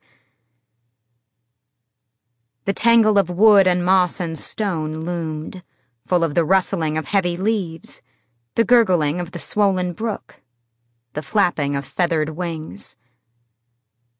And there, lurking over the rim of a nearby boulder, were three sets of small, glowing eyes. The hilt of her dagger was in her palm a heartbeat later. But they just stared at her. Rowan didn't seem to notice. He only leaned his head against the oak trunk. They had always known her, the little folk even when Adarlan's shadow had covered the continent. They still recognized what she was. Small gifts left at campsites. A fresh fish, a leaf full of blackberries, a crown of flowers. She'd ignored them and stayed out of oak-walled forest as much as she could. The fairies kept their unblinking vigil. Wishing she hadn't downed the food so quickly, Celaena watched them back ready to spring to a defensive position. Rowan hadn't moved. What ancient oaths the Fairies honored in Terrasen might be disregarded here. Even as she thought it, more eyes glowed between the trees, more silent witnesses to her arrival. Because Celaena was Fae, or something like a mongrel, her great grandmother had been Maeve's sister proclaimed a goddess when she died. Ridiculous, really. Mab had been very much mortal when she tied her life to the human prince who loved her so fiercely. She wondered how much these creatures knew about the wars that had destroyed her land, about the Fae and Faeries that had been hunted down, about the burning of the ancient forests and the butchering of the sacred stags of Terrasen. She wondered if they had ever learned what became of their brethren in the West. She didn't know how she found it in herself to care, but they seemed so curious. Surprising even herself, Celaena whispered into the humming night. They still live. All those eyes vanished. When she glanced at Rowan, he hadn't opened his eyes. But she had the sense that the warrior had been aware the entire time. Chapter 6 Dorian Havilliard stood before his father's breakfast table, his hands held behind his back. The king had arrived moments ago but hadn't told him to sit. Once Dorian might have already said something about it but having magic, getting drawn into whatever mess Celaena was in, seeing that other world in the secret tunnels. All of that had changed everything. The best he could do these days was maintain a low profile, to keep his father or anyone else from looking too long in his direction. So Dorian stood before the table and waited. The King of Adarlan finished off the roast chicken and sipped from whatever was in his blood-red glass. You're quiet this morning, Prince. The conqueror of Erilea reached for a platter of smoked fish. I was waiting for you to speak, father. Night black eyes shifted toward him. Unusual indeed. Dorian tensed. Only Celaena and Chaol knew the truth about his magic. And Chaol had shut him out so completely that Dorian didn't feel like attempting to explain himself to his friend. But this castle was full of spies and sycophants who wanted nothing more than to use whatever knowledge they could to advance their position, including selling out their crown prince. Who knew who'd seen him in the hallways or the library, or who had discovered that stack of books he'd hidden in Celaena's rooms? He'd since moved them down to the tomb, where he went every other night, not for answers to the questions that plagued him but just for an hour of pure silence. His father resumed eating. He'd been in his father's private chambers only a few times in his life. They could be a manor house of their own, with their library and dining room and council chamber. They occupied an entire wing of the glass castle, a wing opposite from Dorian's mother. His parents had never shared a bed, and he didn't particularly want to know more than that. He found his father watching him. The morning sun through the curved wall of glass making every scar and nick on the king's face even more gruesome. You're to entertain Aedion Ashryver today. Dorian kept his composure as best he could. Dare I ask why? Since General Ashryver failed to bring his men here, it appears he has some spare time while awaiting the Bane's arrival. It would be beneficial to you both to become better acquainted, especially when your choice of friends of late has been so common. The cold fury of his magic climbed its way up his spine.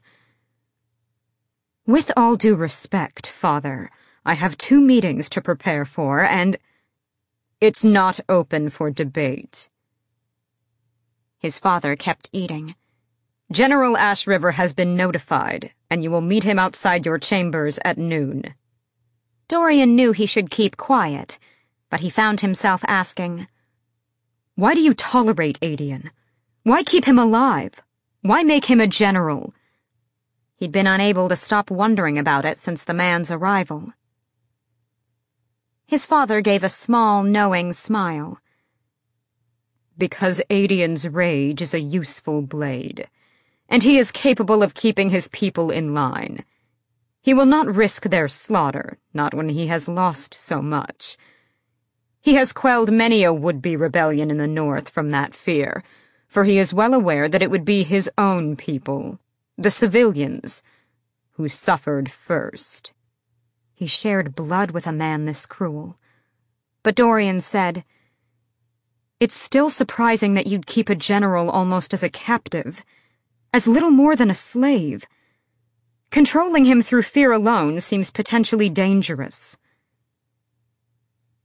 Indeed, he wondered if his father had told Aedion about Celaena's mission to Wendlyn, homeland of Aedion's royal bloodline, where Aedion's cousins, the Ashryvers, still ruled. Though Aedion trumpeted about his various victories over rebels and acted like he practically owned half the empire himself, how much did Aedion remember of his kin across the sea? His father said, I have my ways of leashing Aedion should I need to. For now, his brazen irreverence amuses me. His father jerked his chin toward the door. I will not be amused, however, if you miss your appointment with him today. And just like that, his father fed him to the wolf.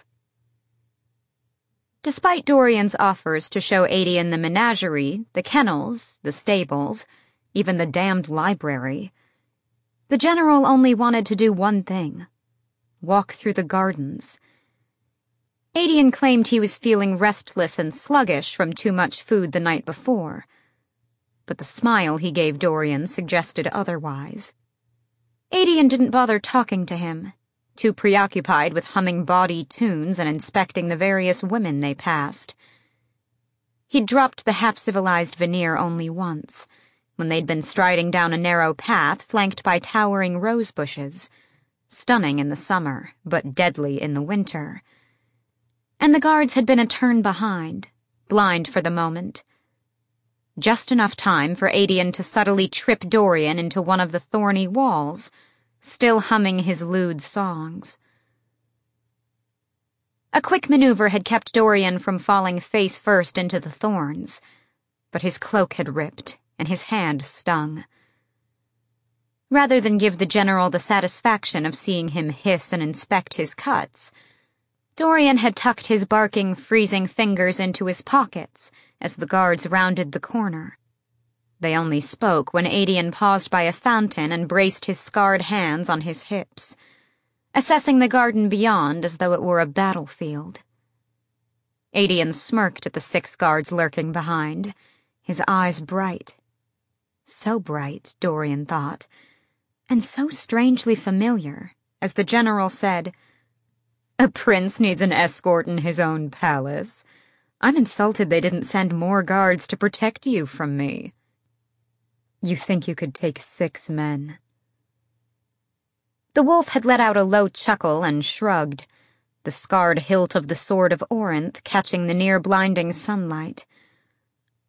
I don't think I should tell you, in case your father ever decides my usefulness is not worth my temperament. Some of the guards behind them murmured, but Dorian said, Probably not. And that was it. That was all Aedion said to him for the rest of the cold, miserable walk, until the general gave him an edged smile and said, Better get that looked at. That was when Dorian realized his right hand was still bleeding. Aedion just turned away. Thanks for the walk, Prince, the general said over his shoulder, and it felt more like a threat than anything. Aedion didn't act without a reason. Perhaps the general had convinced his father to force this excursion. But for what purpose, Dorian couldn't grasp. Unless Aedion merely wanted to get a feel for what sort of man Dorian had become, and how well Dorian could play the game. He wouldn't put it past the warrior to have done it just to assess a potential ally or threat. Aedion, for all his arrogance, had a cunning mind. He probably viewed court life as another sort of battlefield. Dorian let Chaol's hand-selected guards lead him back into the wonderfully warm castle, then dismissed them with a nod. Chaol hadn't come today, and he was grateful. After that conversation about his magic, after Chaol refused to speak about Celaena, Dorian wasn't sure what else was left for them to talk about. He didn't believe for one moment that Chaol would willingly sanction the deaths of innocent men, no matter whether they were friends or enemies. Chaol had to know then that Celaena wouldn't assassinate the Ashryver royals, for whatever reasons of her own. But there was no point in bothering to talk to Chaol, not when his friend was keeping secrets too. Dorian mulled over his friend's puzzle box of words again as he walked into the healer's catacombs, the smell of rosemary and mint wafting past. It was a warren of supply and examination rooms, kept far from the prying eyes of the glass castle high above. There was another ward high in the glass castle for those who wouldn't deign to make the trek down here. But this was where the best healers in Rifthold, and Adarlan had honed and practiced their craft for a thousand years. The pale stones seemed to breathe the essence of centuries of drying herbs, giving the subterranean halls a pleasant, open feeling. Dorian found a small workroom where a young woman was hunched over a large oak table, a variety of glass jars, scales, mortars, and pestles before her, along with vials of liquid, hanging herbs, and bubbling pots over small, solitary flames. The healing arts were one of the few that his father hadn't completely outlawed ten years ago. Though once, he'd heard, they'd been even more powerful. Once, healers had used magic to mend and save. Now they were left with whatever nature provided them. Dorian stepped into the room, and the young woman looked up from the book she was scanning, a finger pausing on the page. Not beautiful, but pretty. Clean, elegant lines, chestnut hair woven in a braid, and golden tan skin that suggested at least one family member came from Eyllwe. Can I? She got a good look at him then, and dropped into a bow. Your Highness, she said, a flush creeping up the smooth column of her neck. Dorian held up his bloodied hand. Thornbush. Rosebush made his cuts seem that much more pathetic. She kept her eyes averted, biting her full bottom lip. Of course. She gestured a slender hand toward the wooden chair before the table. Please, unless. unless you'd rather go to a proper examination room. Dorian normally hated dealing with the stammering and scrambling, but this young woman was still so red, so soft spoken, that he said, This is fine, and slid into the chair. The silence lay heavy on him as she hurried through the workroom, first changing her dirty white apron, then washing her hands for a good long minute, then gathering all manner of bandages and tins of salve, then a bowl of hot water and clean rags, and then finally, finally pulling a chair around the table to face his. They didn't speak either when she carefully washed and then examined his hand but he found himself watching her hazel eyes, the sureness of her fingers, and the blush that remained on her neck and face. The hand is very complex, she murmured at last, studying the cuts. I just wanted to make sure that nothing was damaged and that there weren't any thorns lodged in there. She swiftly added, Your Highness. I think it looks worse than it actually is. With a feather light touch, she smeared a cloudy salve on his hand, and like a damn fool, he winced. Sorry, she mumbled. It's to disinfect the cuts, just in case. She seemed to curl in on herself, as if he'd give the order to hang her merely for that. He fumbled for the words, then said, I've dealt with worse. It sounded stupid coming out, and she paused for a moment before reaching for the bandages. I know, she said, and glanced up at him. Well, damn. Weren't those eyes just stunning? She quickly looked back down, gently wrapping his hand. I'm assigned to the southern wing of the castle, and I'm often on night duty. That explained why she looked so familiar. She'd healed not only him that night a month ago, but also Celaena, Chaol, Fleetfoot, had been there for all of their injuries these past seven months. I'm sorry, I can't remember your name. It's Sorscha, she said, though there was no anger in it, as there should have been. The spoiled prince and his entitled friends too absorbed in their own lives to bother learning the name of the healer who had patched them up again and again.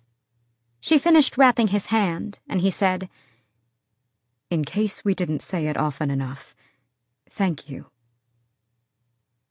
Those green flecked brown eyes lifted again, a tentative smile. It's an honor, Prince. She began gathering up her supplies. Taking that as his cue to leave, he stood and flexed his fingers. Feels good. They're minor wounds, but keep an eye on 'em. Sorscha dumped the bloodied water down the sink in the back of the room. And you needn't come all the way down here the next time. Just. just send word, Your Highness. We're happy to attend to you. She curtsied low, with the long limbed grace of a dancer You've been responsible for the southern stone wing all this time? The question within the question was clear enough.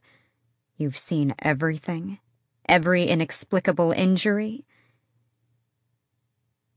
We keep records of our patients, Sorscha said softly, so no one else passing by the open doorway could hear. But sometimes we forget to write down everything.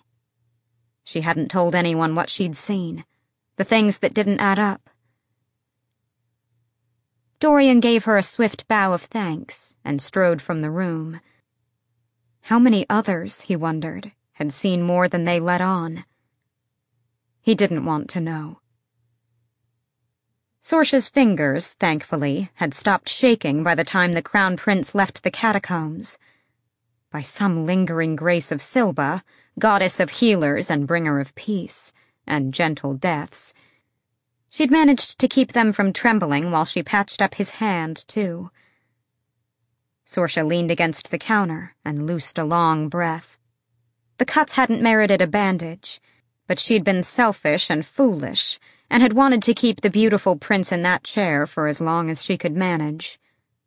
He didn't even know who she was.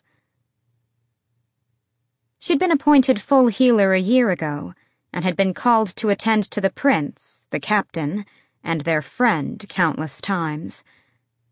And the crown prince still had no idea who she was. She hadn't lied to him about failing to keep records of everything. But she remembered it all, especially that night a month ago, when the three of them had been bloodied up and filthy, the girl's hound injured too, with no explanation and no one raising a fuss, and the girl, their friend, the king's champion. That's who she was lover, it seemed, of both the prince and his captain at one time or another. Sorscha had helped Amithy tend to the young woman after the brutal duel to win her title. Occasionally, she'd checked on the girl and found the prince holding her in bed. She'd pretended it didn't matter, because the crown prince was notorious where women were involved. But it hadn't stopped the sinking ache in her chest. Then things had changed, and when the girl was poisoned with Gloriella, it was the captain who stayed with her. The captain who had acted like a beast in a cage, prowling the room until Sorscha's own nerves had been frayed. Not surprisingly, several weeks later, the girl's handmaid, Philippa, came to Sorscha for a contraceptive tonic. Philippa hadn't said whom it was for, but Sorscha wasn't an idiot. When she'd attended the captain a week after that, four brutal scratches down his face and a dead look in his eyes, Sorscha had understood. And understood again the last time, when the prince, the captain, and the girl were all bloodied along with the hound, that whatever had existed between the three of them was broken. The girl especially Celaena, she'd heard them say accidentally when they thought she was already out of the room. Celaena Sardothien, world's greatest assassin, and now the king's champion. Another secret Sorscha would keep without them ever knowing. She was invisible, and glad of it most days. Sorscha frowned at her table of supplies. She had half a dozen tonics and poultices to make before dinner, all of them complex, all of them dumped on her by Amithy, who pulled rank whenever she could. On top of it, she still had her weekly letter to write to her friend, who wanted every little detail about the palace. Just thinking of all the tasks gave her a headache. Had it been anyone other than the prince, she would have told them to go find another healer. Sorscha returned to her work. She was certain he'd forgotten her name the moment he left. Dorian was heir to the mightiest empire in the world, and Sorscha was the daughter of two dead immigrants from a village in Fenharrow that had been burned to ash. A village that no one would ever remember. But that didn't stop her from loving him, as she still did, invisible and secret ever since she'd first laid eyes on him six years ago. Chapter 7 Nothing else approached Celaena and Rowan after that first night. He certainly didn't say anything to her about it, or offer his cloak or any sort of protection against the chill. She slept curled on her side, turning every other minute from some root or pebble digging into her back, or jolting awake at the screech of an owl, or something worse. By the time the light had turned gray and mist drifted through the trees, Celaena felt more exhausted than she'd been the night before. After a silent breakfast of bread, cheese, and apples, she was nearly dozing atop her mare as they resumed their ride up the forested foothill road. They passed few people, mostly humans leading wagons down to some market, all of whom glanced at Rowan and gave them the right of way. Some even muttered prayers for mercy. She'd long heard the Fae existed peacefully with the humans in Wendlyn so perhaps the terror they encountered was due to Rowan himself. The tattoo didn't help. She had debated asking him what the words meant, but that would involve talking, and talking meant building some sort of relationship. She'd had enough of friends. Enough of them dying, too. So she'd kept her mouth shut the entire day they rode through the woods up into the Cambrian mountains.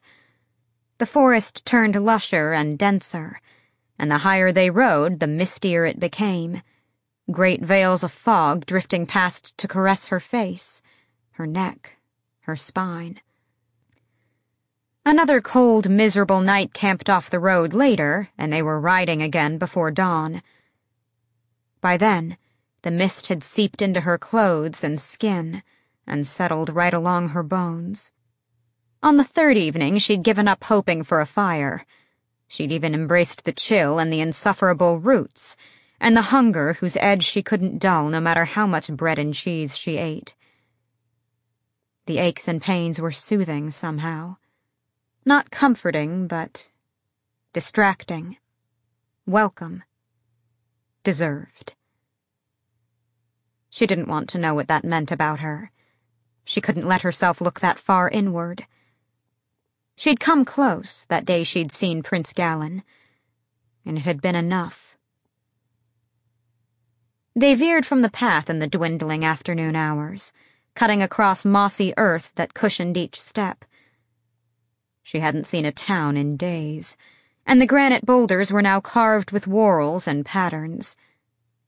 She supposed they were markers, a warning to humans to stay the hell away. They had to be another week from Doranelle. But Rowan was heading along the mountains, not over them, climbing higher still, the ascent broken by occasional plateaus and fields of wildflowers. She hadn't seen a lookout, so she had no sense of where they were or how high.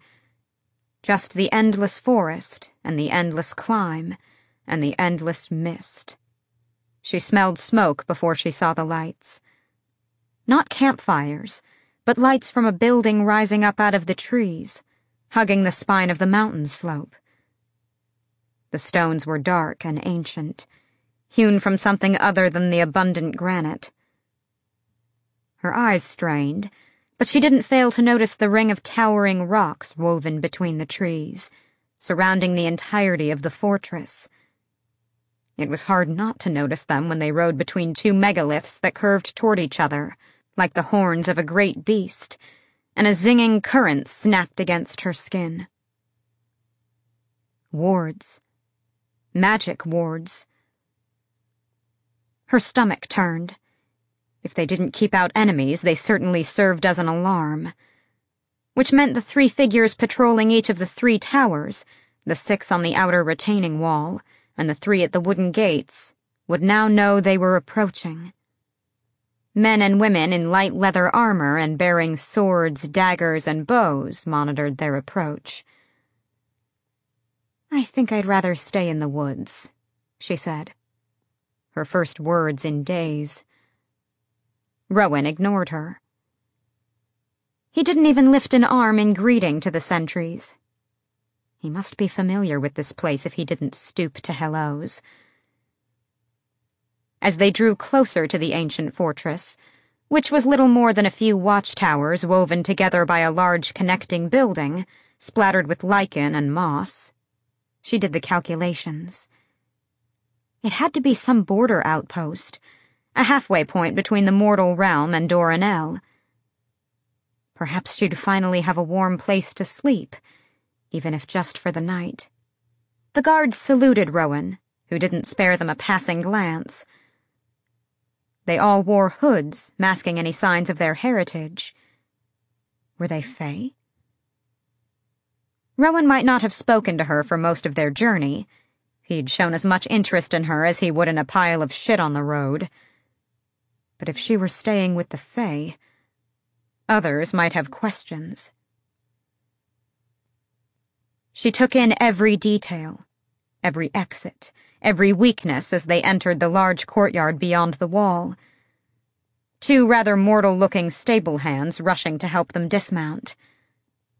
It was so still. As if everything, even the stones, was holding its breath. As if it had been waiting. The sensation only worsened when Rowan wordlessly led her into the dim interior of the main building up a narrow set of stone stairs, and into what looked to be a small office. It wasn't the carved oak furniture, or the faded green drapes, or the warmth of the fire that made her stop dead. It was the dark haired woman seated behind the desk. Maeve, Queen of the Fae. Her aunt. And then came the words she had been dreading for ten years. Hello, Aelin Galathynius. Chapter 8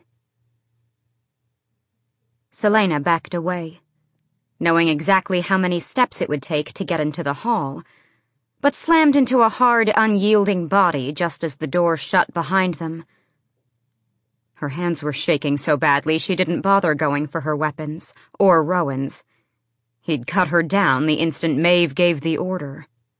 The blood rushed from Celaena's head. She forced herself to take a breath. And another.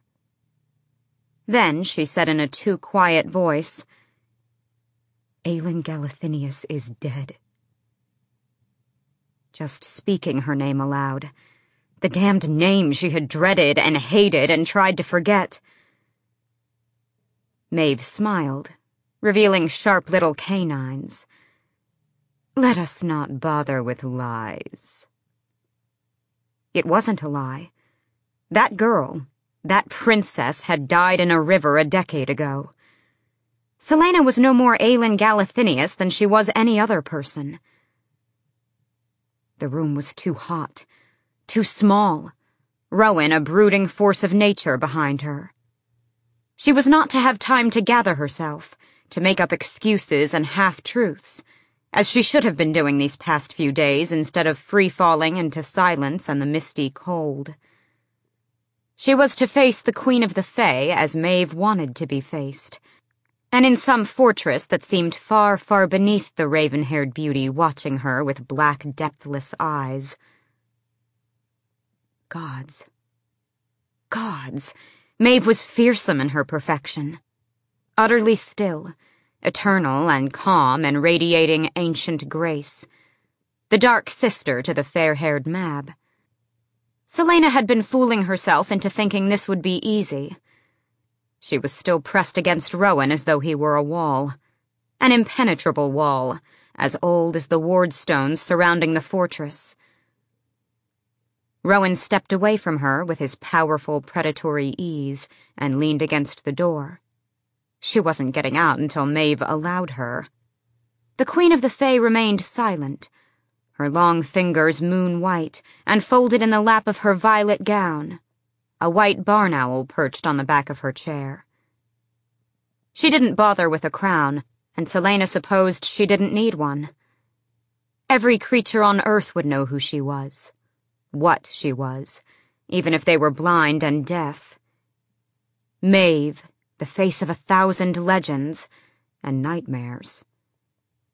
Epics and poems and songs had been written about her, so many that some even believed she was just a myth, But here was the dream, the nightmare, made flesh. This could work to your advantage. You can get the answers you need right here, right now. Go back to Adarlan in a matter of days. Just breathe. Breathing, as it turned out, was rather hard when the queen who had been known to drive men to madness for amusement was observing every flicker of her throat. That owl perched on Maeve's chair. Fae or true beast? Was watching her too. Its talons were curled around the back of the chair, digging into the wood. It was somewhat absurd, though. Maeve holding court in this half-rotted office, at a desk stained with the Wyrd knew what. Gods, the fact that Maeve was seated at a desk. She should be in some ethereal glen surrounded by bobbing will-o'-the-wisps and maidens dancing to lutes and harps, reading the wheeling stars like they were poetry. Not here. Celaena bowed low. She supposed she should have gotten on her knees, but she already smelled awful, and her face was likely still torn and bruised from her brawling in Varese. As Celaena rose, Maeve remained smiling faintly. A spider with a fly in its web. I suppose that with a proper bath you look a good deal like your mother. No exchanging pleasantries, then. Maeve was going right for the throat. She could handle it. She could ignore the pain and terror to get what she wanted. So Celaena smiled just as faintly and said, Had I known who I would be meeting, I might have begged my escort for time to freshen up. She didn't feel bad for one heartbeat about throwing Rowan to the lions. Maeve's obsidian eyes flicked to Rowan, who still leaned against the door. She could have sworn there was approval in the Fae Queen's smile, as if the grueling travel were a part of this plan, too. But why? Why get her off kilter? I'm afraid I must bear the blame for the pressing pace, Maeve said. Though I suppose he could have bothered to at least find you a pool to bathe in along the way. The Queen of Faedum lifted an elegant hand, gesturing to the warrior. Prince Rowan. Prince? She swallowed the urge to turn to him. Is from my sister Mora's bloodline. He is my nephew of sorts, and a member of my household. An extremely distant relation of yours. There is some ancient ancestry linking you. Another move to get her on uneven footing. You don't say. Perhaps that wasn't the best reply. She should probably be on the floor, groveling for answers. And she had a feeling she'd likely get to that point very, very soon. But... You must be wondering why it is I asked Prince Rowan to bring you here, Maeve mused. For Nehemia, she'd play this game. Celaena bit her tongue hard enough to keep her god's damned smartass mouth shut. Maeve placed her white hands on the desk. I have been waiting a long, long while to meet you. And as I do not leave these lands, I could not see you. Not with my eyes, at least. The Queen's long nails gleamed in the light. There were legends whispered over fires about the other skin Maeve wore. No one had lived to tell anything beyond shadows and claws and a darkness to devour your soul. They broke my laws, you know. Your parents disobeyed my commands when they eloped. The bloodlines were too volatile to be mixed, but your mother promised to let me see you after you were born. Maeve cocked her head, eerily similar to the owl behind her. It would seem that in the eight years after your birth, she was always too busy to uphold her vow. If her mother had broken a promise, if her mother had kept her from Maeve, it had been for a damn good reason. A reason that tickled at the edges of Celaena's mind, a blur of memory. But now you are here, Maeve said, seeming to come closer without moving and a grown woman. My eyes across the sea have brought me such strange, horrible stories of you. From your scars and steel, I wonder whether they are indeed true. Like the tale I heard over a year ago, that an assassin with Ashryver eyes was spotted by the Horned Lord of the North in a wagon bound for. Enough! Celaena glanced at Rowan, who was listening intently, as if this was the first he was hearing of it. She didn't want him knowing about Endovier. Didn't want that pity. I know my own history. She flashed Rowan a glare that told him to mind his own business. He merely looked away, bored again. Typical immortal arrogance. Celaena faced Maeve, tucking her hands into her pockets. I'm an assassin, yes.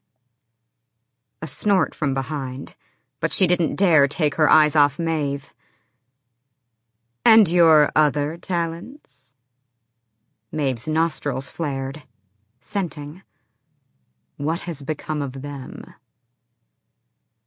Like everyone else on my continent, I haven't been able to access them.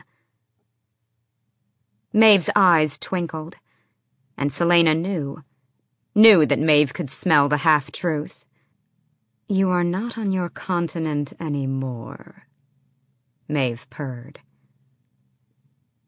Run. Every instinct roared with the word. She had a feeling that the eye of Elena would have been no use, but she wished she had it anyway. Wished the dead queen were here, for that matter. Rowan was still at the door, but if she was fast, if she outsmarted him... A flash of memory blinded her, bright and uncontrollable, unleashed by the instinct begging her to flee. Her mother had rarely let Fae into their home, even with her heritage. A few trusted ones were allowed to live with them, but any Fae visitors had been closely monitored, and for the duration of their stay, Celaena had been sequestered in the family's private chambers. She'd always thought it was overprotective, but now... Show me, Maeve whispered with a spider's smile. Run. Run! She could still feel the burn of blue wildfire exploding out of her in that demon realm. Still see Chaol's face as she lost control of it. One wrong move, one wrong breath, and she could have killed him and Fleetfoot. The owl rustled its wings, the wood groaning beneath its talons, and the darkness in Maeve's eyes spread, reaching, there was a faint pulse in the air, a throbbing against her blood. A tapping, then a razor sharp slicing against her mind, as if Maeve were trying to cleave open her skull and peer inside. Pushing, testing, tasting. Fighting to keep her breathing steady, Celaena positioned her hands within easy reach of her blades as she pushed back against the claws in her mind. Maeve let out a low laugh, and the pressure in her head ceased. Your mother hid you from me for years, Maeve said. She and your father always had a remarkable talent for knowing when my eyes were searching for you. Such a rare gift, the ability to summon and manipulate flame. So few exist who possess more than an ember of it fewer still who can master its wildness. And yet your mother wanted you to stifle your power, though she knew that I only wanted you to submit to it. Celaena's breath burned her throat. Another flicker of memory, of lessons not about starting fires, but putting them out. Maeve went on. Look how well that turned out for them. Celaena's blood froze. Every self-preserving instinct went right out of her head. And where were you ten years ago? She spoke so low, from so deep in her shredded soul, that the words were barely more than a growl. Maeve angled her head slightly. I do not take kindly to being lied to. The snarl on Celaena's face faltered, dropped right into her gut. Aid had never come for Terrasen from the Fae, from Wendlyn. And it was all because. because. I do not have more time to spare you, Maeve said, so let me be brief. My eyes have told me that you have questions. Questions that no mortal has the right to ask. About the keys. Legend said Maeve could commune with the spirit world. Had Elena or Nehemia told her? Celaena opened her mouth, but Maeve held up a hand. I will give you those answers. You may come to me in Doranelle to receive them. Why not? A growl from Rowan at the interruption. Because they are answers that require time, Maeve said, then slowly added, as if she savored every word, and answers you have not yet earned. Tell me what I can do to earn them, and I will do it. Fool. A damned fool's response. A dangerous thing to offer without hearing the price. You want me to show you my magic? I'll show it to you. But not here. Not. I have no interest in seeing you drop your magic at my feet like a sack of grain. I want to see what you can do with it, Aelin Galathynius, which currently seems like not very much at all. Celaena's stomach tightened at that cursed name. I want to see what you will become under the right circumstances. I don't. I do not permit mortals or half-breeds into Doranelle. For a half-breed to enter my realm, she must prove herself both gifted and worthy. Mistward, this fortress, she waved a hand to encompass the room, is one of several proving grounds, and a place where those who do not pass the test can spend their days. Beneath the growing fear, a flicker of disgust went through her. Half-breed. Maeve said it with such disdain. And what manner of test might I expect before I am deemed worthy? Maeve gestured to Rowan, who had not moved from the door. You shall come to me once Prince Rowan decides that you have mastered your gifts. He shall train you here, and you shall not set foot in Doranelle until he deems your training complete. After facing the horseshit she'd seen in the glass castle, demons, witches, the king, training with Rowan, even in magic, seemed rather anticlimactic. But but it could take weeks, months, years. The familiar fog of nothing crept in, threatening to smother her once again. She pushed it back long enough to say, What I need to know isn't something that can wait. You want answers regarding the keys, heir of Terrasen? Then they shall be waiting for you in Doranelle. The rest is up to you. Truthfully, Celaena blurted. You will truthfully answer my questions about the keys. Maeve smiled, and it was not a thing of beauty. You haven't forgotten all of our ways, then. When Celaena didn't react, Maeve added, I will truthfully answer all of your questions about the keys. It might be easier to walk away. Go find some other ancient being to pester for the truth.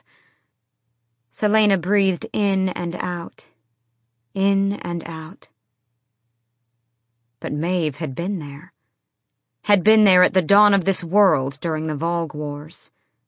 She had held the Wyrdkeys. She knew what they looked like, how they felt. Maybe she even knew where Brannon had hidden them. Especially the last unnamed key and if Celaena could find a way to steal the keys from the king, to destroy him, to stop his armies and free Eyllwe, even if she could find just one Wyrdkey. What manner of training? Prince Rowan shall explain the specifics. For now, he will escort you to your chamber to rest. Celaena looked Maeve straight in her death-dealing eyes. You swear you'll tell me what I need to know? I do not break my promises. And I have the feeling that you are unlike your mother in that regard, too. Bitch. Bitch, she wanted to hiss. But then Maeve's eyes flicked to Celaena's right palm. She knew everything.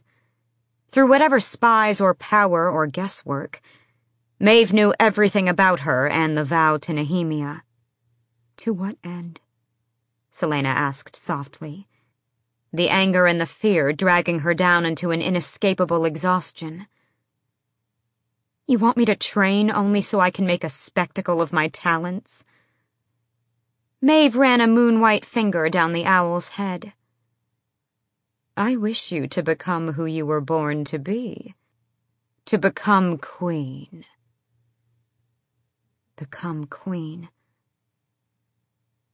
The words haunted Celaena that night, kept her from sleeping even though she was so exhausted she could have wept for the dark-eyed Silba to put her out of her misery.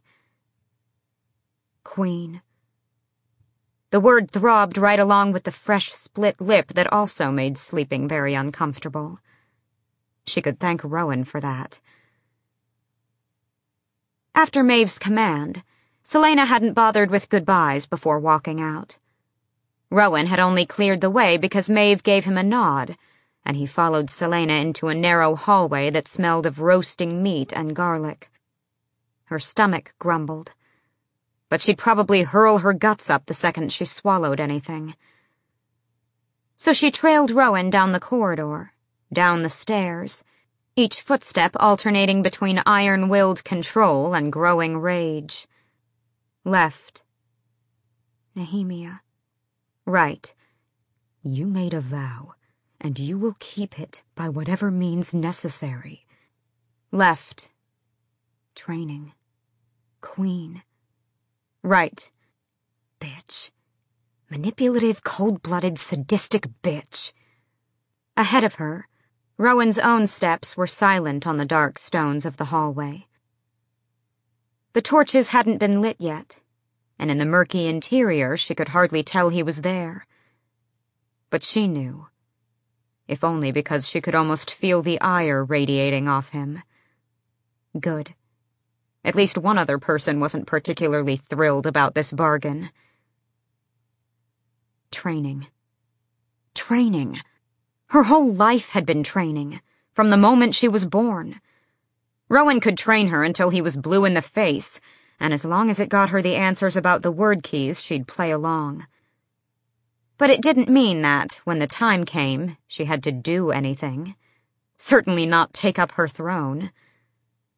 She didn't even have a throne, or a crown, or a court. Didn't want them.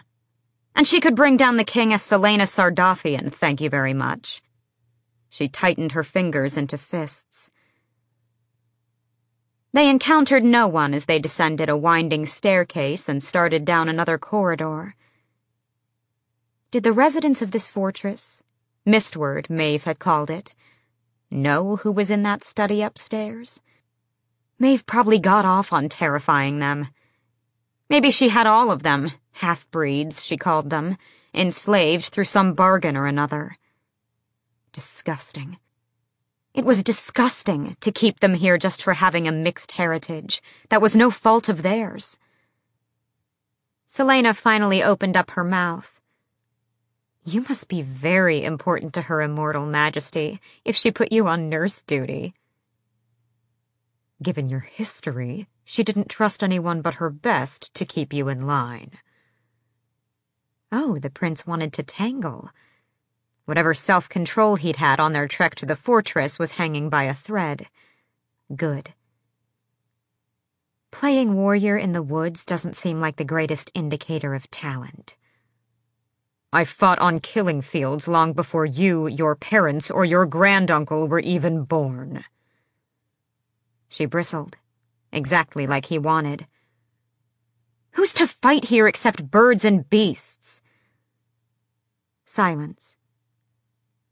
Then, The world is a far bigger and more dangerous place than you can imagine, girl. Consider yourself blessed to receive any training, to have the chance to prove yourself. I've seen plenty of this big and dangerous world, Princeling. A soft, harsh laugh. Just wait. Aelin. Another jab, and she let herself fall for it. Don't call me that. It's your name. I'm not going to call you anything different. She stepped in his path, getting right near those two sharp canines. No one here can know who I am. Do you understand? His green eyes gleamed, animal bright in the dark. My aunt has given me a harder task than she realizes, I think. My aunt, not our aunt. And then she said one of the foulest things she'd ever uttered in her life, bathing in the pure hate of it. Fae like you make me understand the King of Adarlan's actions a bit more, I think. Faster than she could sense, faster than anything had a right to be, he punched her.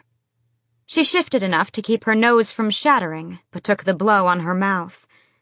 She hit the wall, whacked her head, and tasted blood. Good. He struck again with that immortal speed, or would have, but with equally unnerving swiftness, he halted his second blow before it fractured her jaw and snarled in her face, low and vicious. Her breathing turned ragged as she purred. Do it. He looked more interested in ripping out her throat than in talking, but he held the line he'd drawn. Why should I give you what you want? You're just as useless as the rest of your brethren. He let out a soft, lethal laugh that raked claws down her temper. If you're that desperate to eat stone, go ahead. I'll let you try to land the next punch. She knew better than to listen. But there was such a roar in her blood that she could no longer see right, think right, breathe right. So she damned the consequences to hell as she swung. Celaena hit nothing but air. Air. And then his foot hooked behind hers in an efficient maneuver that sent her careening into the wall once more. Impossible.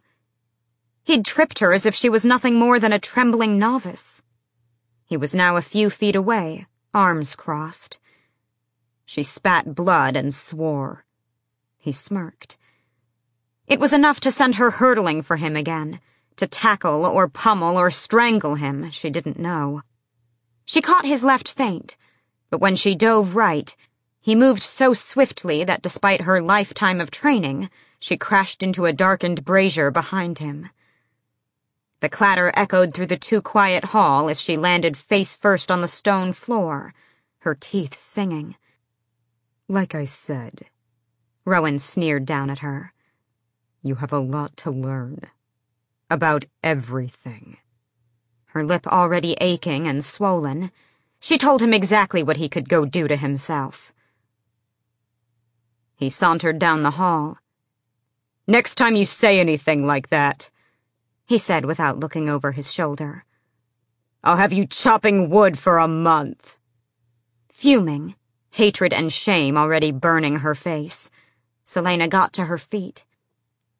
He dumped her in a very small, very cold room that looked like little more than a prison cell, letting her take all of two steps inside before he said, Give me your weapons. Why? And no. Like hell she'd give him her daggers. In a swift movement, he grabbed a bucket of water from beside her door and tossed the contents onto the hall floor before holding it out. Give me your weapons. Training with him would be absolutely wonderful. Tell me why. I don't have to explain myself to you. Then we're going to have another brawl. His tattoo seeming impossibly darker in the dim hall. He stared at her beneath lowered brows as if to say, You call that a brawl? But instead he growled, Starting at dawn, you'll earn your keep by helping in the kitchen. Unless you plan to murder everyone in the fortress, there is no need for you to be armed. Or to be armed while we train. So I'll keep your daggers until you've earned them back. Well, that felt familiar. The kitchen? He bared his teeth in a wicked grin. Everyone pulls their weight here. Princesses included. No one's above some hard labor. Least of all you. And didn't she have the scars to prove it? Not that she'd tell him that. She didn't know what she'd do if he learned about Endovier and mocked her for it, or pitied her. So my training includes being a scullery maid? Part of it. Again, she could have sworn she could read the unspoken words in his eyes. And I'm going to savor every damn second of your misery. For an old bastard, you certainly haven't bothered to learn manners at any point in your long existence. Never mind that he looked to be in his late twenties. Why should I waste flattery on a child who's already in love with herself? We're related, you know. We've as much blood in common as I do with the fortress pig boy. She felt her nostrils flare, and he shoved the bucket in her face. She almost knocked it right back into his, but decided that she didn't want a broken nose and began disarming herself. Rowan counted every weapon she put in the bucket as though he'd already learned how many she'd been carrying, even the hidden ones. Then he tucked the bucket against his side and slammed the door without so much of a goodbye beyond, Be ready at dawn. Bastard. Old stinking bastard, she muttered, surveying the room. A bed, a chamber pot, and a wash basin with icy water. She debated a bath, but opted to use the water to clean out her mouth and tend to her lip. She was starving, but going to find food involved meeting people. So once she'd mended her lip as best she could with the supplies in her satchel, she tumbled into bed, reeking vagrant clothes and all, and lay there for several hours. There was one small window with no coverings in her room. Celaena turned over in bed to look through it to the patch of stars above the trees surrounding the fortress. Lashing out at Rowan like that? Saying the things she did? Trying to fight with him? She deserved that punch. More than deserved it. If she was being honest with herself, she was barely passable as a human being these days. She fingered her split lip and winced. She scanned the night sky until she located the stag, the Lord of the North. The unmoving star atop the stag's head, the eternal crown, pointed the way to Terrasen.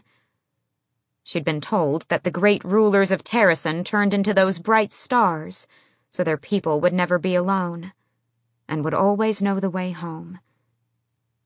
She hadn't set foot there in ten years. While he'd been her master, Arobynn hadn't let her. And afterward, she hadn't dared. She had whispered the truth that day at Nehemia's grave. She'd been running for so long that she didn't know what it was to stand and fight. Celaena loosed a breath and rubbed her eyes. What Maeve didn't understand, what she could never understand, was just how much that little princess in Terrasen had damned them a decade ago. Even worse than Maeve herself had. She had damned them all, and then left the world to burn into ash and dust. So Celaena turned away from the stars, nestling under the threadbare blanket against the frigid cold, and closed her eyes, trying to dream of a different world a world where she was no one at all. Chapter 9 Manon Blackbeak stood on a cliff beside the snow-swollen river, eyes closed as the damp wind bit her face. There were few sounds she enjoyed more than the groans of dying men, but the wind was one of them. Leaning into the breeze was the closest she came to flying these days save in rare dreams when she was again in the clouds, her ironwood broom still functioning, not the scrap of useless wood it was now, chucked into the closet of her room at Blackbeak Keep. It had been ten years since she'd tasted mist and cloud and ridden on the back of the wind. Today would have been a flawless flying day, the wind wicked and fast. Today she would have soared. Behind her, Mother Blackbeak was still talking with the enormous man from the caravan who called himself a duke. It had been more than coincidence, she supposed, that soon after she'd left that blood-soaked field in Fenharrow, she'd received a summons from her grandmother, and more than coincidence that she'd been not forty miles from the rendezvous point just over the border in Adarlan. Manon was on guard duty while her grandmother, the High Witch of the Blackbeak clan, spoke to the Duke beside the raging Acanthus River.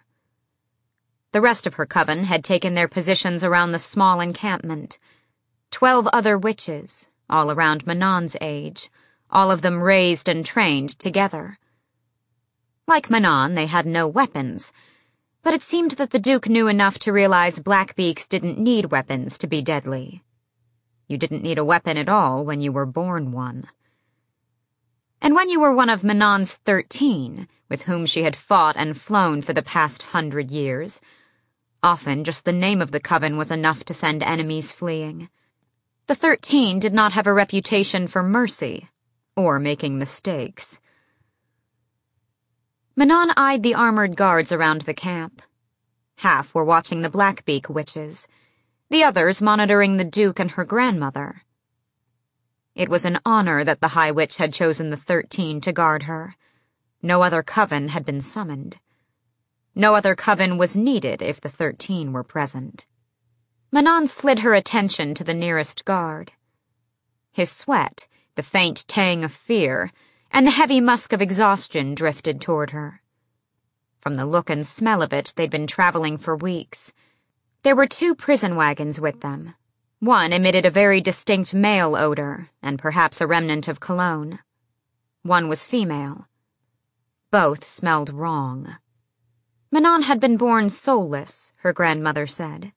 Soulless and heartless, as a Blackbeak ought to be. She was wicked right down to the marrow of her bones. But the people in those wagons, and the Duke, they smelled wrong. Different. Alien. The nearby guard shifted on his feet. She gave him a smile. His hand tightened on the hilt of his sword. Because she could, because she was growing bored, Manon cocked her jaw, sending her iron teeth snapping down. The guard took a step back his breath coming faster, the acrid tang of fear sharpening. With her moon-white hair, alabaster skin, and burnt gold eyes, she'd been told by ill-fated men that she was beautiful as a Fae queen. But what those men realized too late was that her beauty was merely a weapon in her natural-born arsenal. And it made things so, so fun. Feet crunched in the snow, and bits of dead grass, and Manon turned from the trembling guard and the roaring brown acanthus to find her grandmother approaching. In the ten years since magic had vanished, their aging process had warped. Manon herself was well over a century old, but until ten years ago she had looked no older than sixteen. Now she looked to be in her mid-twenties. They were aging like mortals, they had soon realized with no small amount of panic and her grandmother. The rich, voluminous midnight robes of Mother Blackbeak flowed like water in the crisp breeze. Her grandmother's face was now marred with the beginnings of wrinkles, her ebony hair sprinkled with silver. The High Witch of the Blackbeak clan wasn't just beautiful. She was alluring. Even now, with mortal years pressing down upon her bone-white skin, there was something entrancing about the matron. We leave now, Mother Blackbeak said, walking north along the river. Behind them, the Duke's men closed ranks around the encampment. Smart for mortals to be so cautious when the thirteen were present, and bored. One jerk of the chin from Manon was all it took for the thirteen to fall in line. The twelve other sentinels kept the required distance behind Manon and her grandmother, footsteps near silent in the winter grass.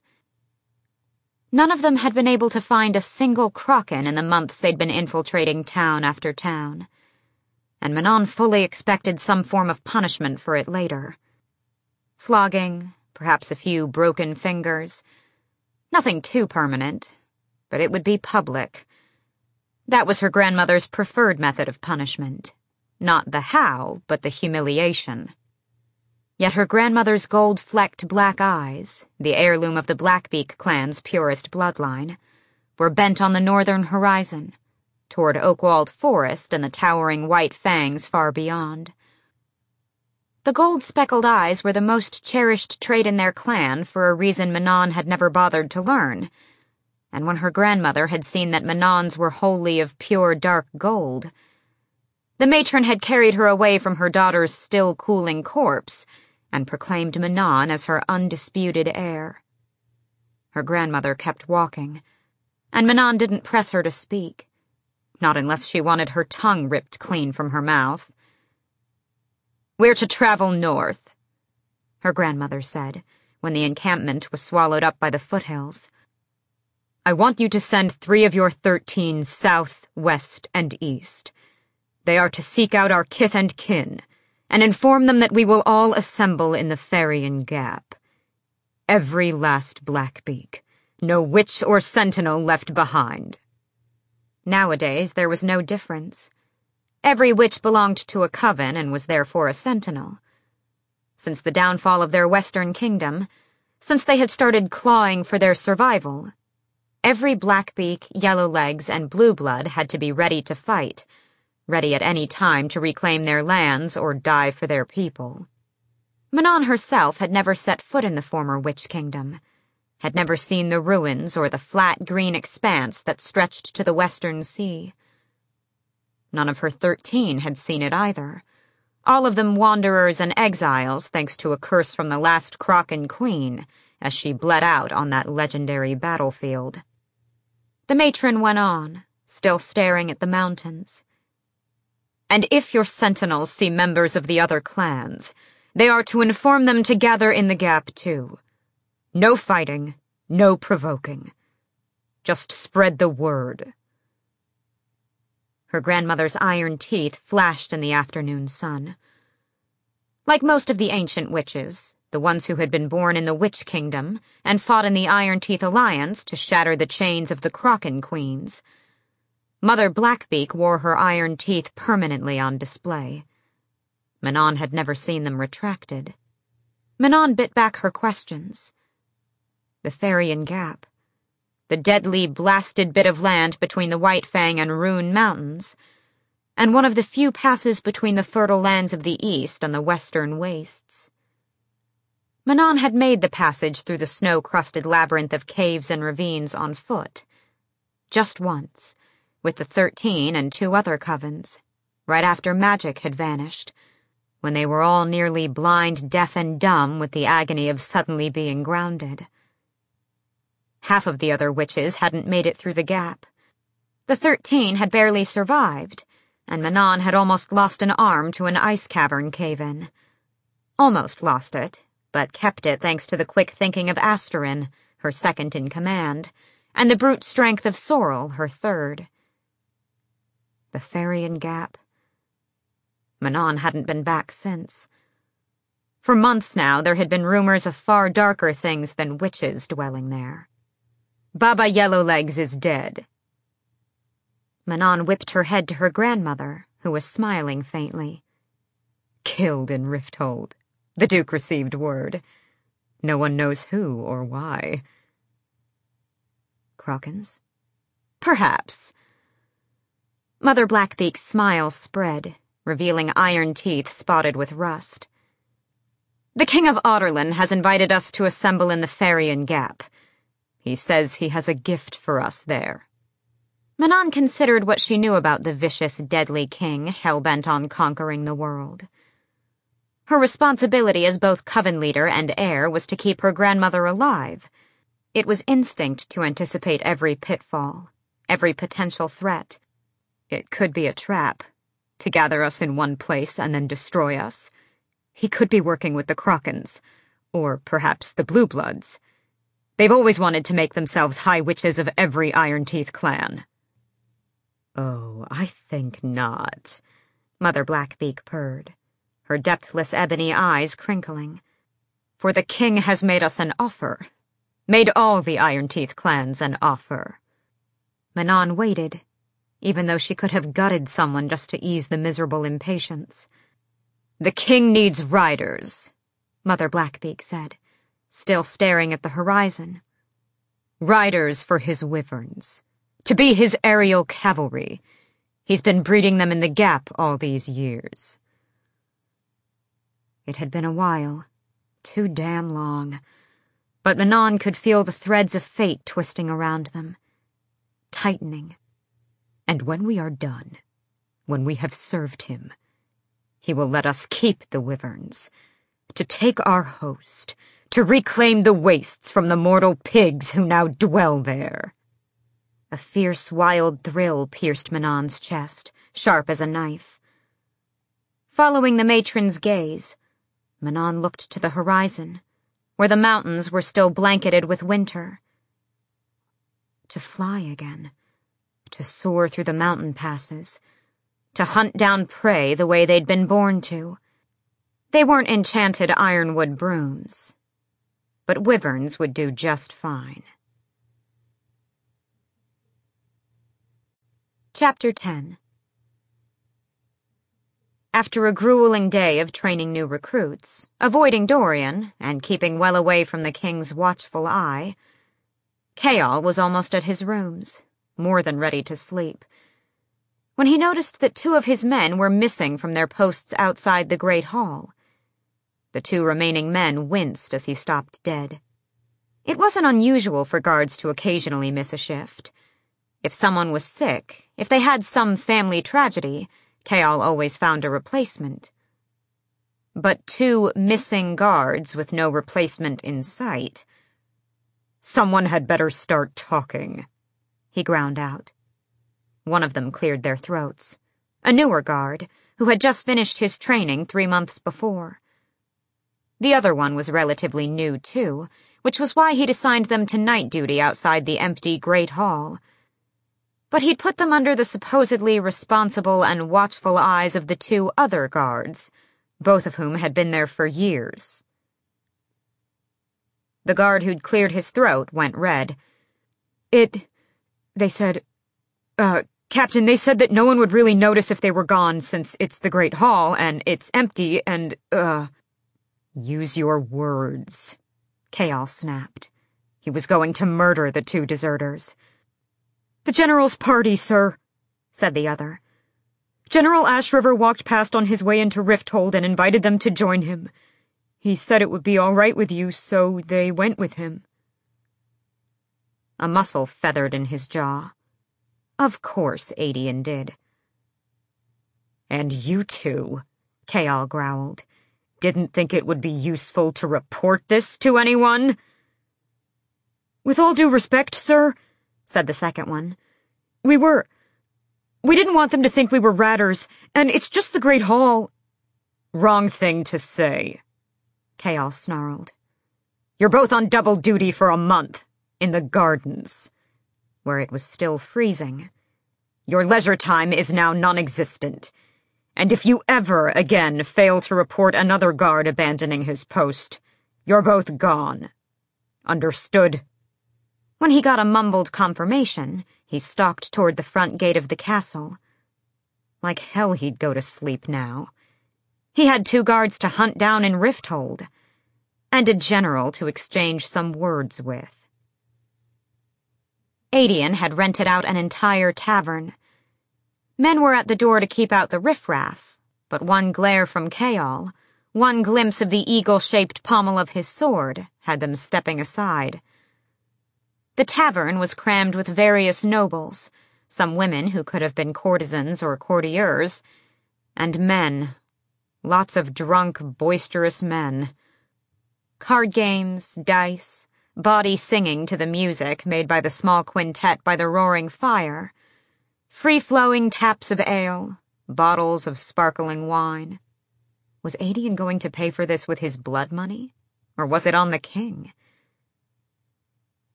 Chaol spotted his two guards, plus a half dozen others, playing cards, women in their laps, grinning like fiends, until they saw him. They were still groveling as Chaol sent them packing. Back to the castle where he would deal with them tomorrow. He couldn't decide whether they deserved to lose their positions since Aedion had lied, and he didn't like making choices like that unless he'd slept on them first. So out they went into the freezing night. And then Chaol began the process of hunting down the general. But no one knew where he was. First, someone sent Chaol upstairs to one of the tavern's bedrooms, where he indeed found the two women someone said Aedion had slipped away with, but another man was between them. Chaol only demanded where the general had gone. The women said they'd seen him playing dice in the cellar with some masked high-ranking nobles, so Chaol stormed down there. And indeed, there were the masked high-ranking nobles. They were pretending to be mere revelers, but Chaol recognized them anyway, even if he didn't call them out by name. They insisted Aedion was last seen playing the fiddle in the main room. So Chaol went back upstairs. Aedion was certainly not playing the fiddle, or the drum, or the lute, or the pipes. In fact, it seemed that Aedion Ashryver wasn't even at his own party. A courtesan prowled up to him to sell her wares, and would have stalked away at his snarl had Chaol not offered her a silver coin for information about the general. She'd seen him leave an hour ago, on the arm of one of her rivals. Headed off to a more private location, but she didn't know where. If Aedion was no longer here, then... Chaol went back to the castle. But he did hear one more bit of information. The Bane would arrive soon, people said. And when the Legion descended on the city, they planned to show Rifthold a whole new level of debauchery. All of Chaol's guards were invited, apparently. It was the last thing he wanted or needed. An entire legion of lethal warriors wreaking havoc on Rifthold and distracting his men. If that happened, the king might look too closely at Chaol, or ask where he sometimes disappeared to. So he needed to have more than just words with Aedion. He needed to find something to use against him, so Aedion would agree not to throw these parties and swear to keep his bane under control. Tomorrow night, he'd go to whatever party Aedion threw, and see what leverage he could find. Chapter 11 Freezing and aching from shivering all night, Celaena awoke before dawn in her miserable little room and found an ivory tin sitting outside the door. It was filled with a salve that smelled of mint and rosemary, and beneath it was a note written in tight, concise letters. You deserved it. Maeve sends her wishes for a speedy recovery. Snorting at the lecture Rowan must have received, and how it must have ruffled his feathers to bring her the gift, Celaena smeared the salve onto her still swollen lip. A glance in the speckled shard of mirror above the dresser revealed that she had seen better days, and was never drinking wine or eating teggia again, or going more than a day without a bath. Apparently, Rowan agreed, because he'd also left a few pitchers of water, some soap, and a new set of clothes. White underthings, a loose shirt, and a pale gray surcoat and cloak similar to what he had worn the day before. Though simple, the fabric was thick and of good quality.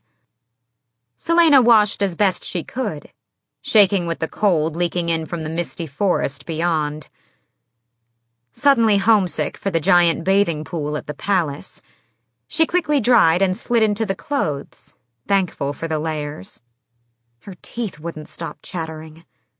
Hadn't stopped chattering all night, actually. Having wet hair now didn't help, even after she'd braided it back. She stuffed her feet into the knee-high leather boots and tied the thick red sash around her waist as tightly as she could manage, without losing the ability to move, hoping to give herself some shape, but. Celaena scowled at the mirror. She'd lost weight, enough so that her face looked about as hollow as she felt. Even her hair had become rather dull and limp. The salve had already taken down the swelling in her lip, but not the color. At least she was clean again, if frozen to her core, and completely overdressed for kitchen duty. Sighing, she unwrapped her sash and shrugged off the overcoat, tossing them onto the bed. Gods, her hands were so cold that the ring on her finger was slipping and sliding about. She knew it was a mistake but she looked at it anyway, the amethyst dark in the early morning light. What would Chaol make of all this? She was here, after all, because of him. Not just here in this physical place, but here inside this endless exhaustion, the near constant ache in her chest. It was not his fault that Nehemia had died, not when the princess had orchestrated everything. Yet he had kept information from her. He had chosen the king. Even though he'd claimed he loved her, he still loyally served that monster. Maybe she'd been a fool for letting him in, for dreaming of a world where she could ignore the fact that he was captain to the man who had shattered her life again and again. The pain in her chest sharpened enough that breathing became difficult.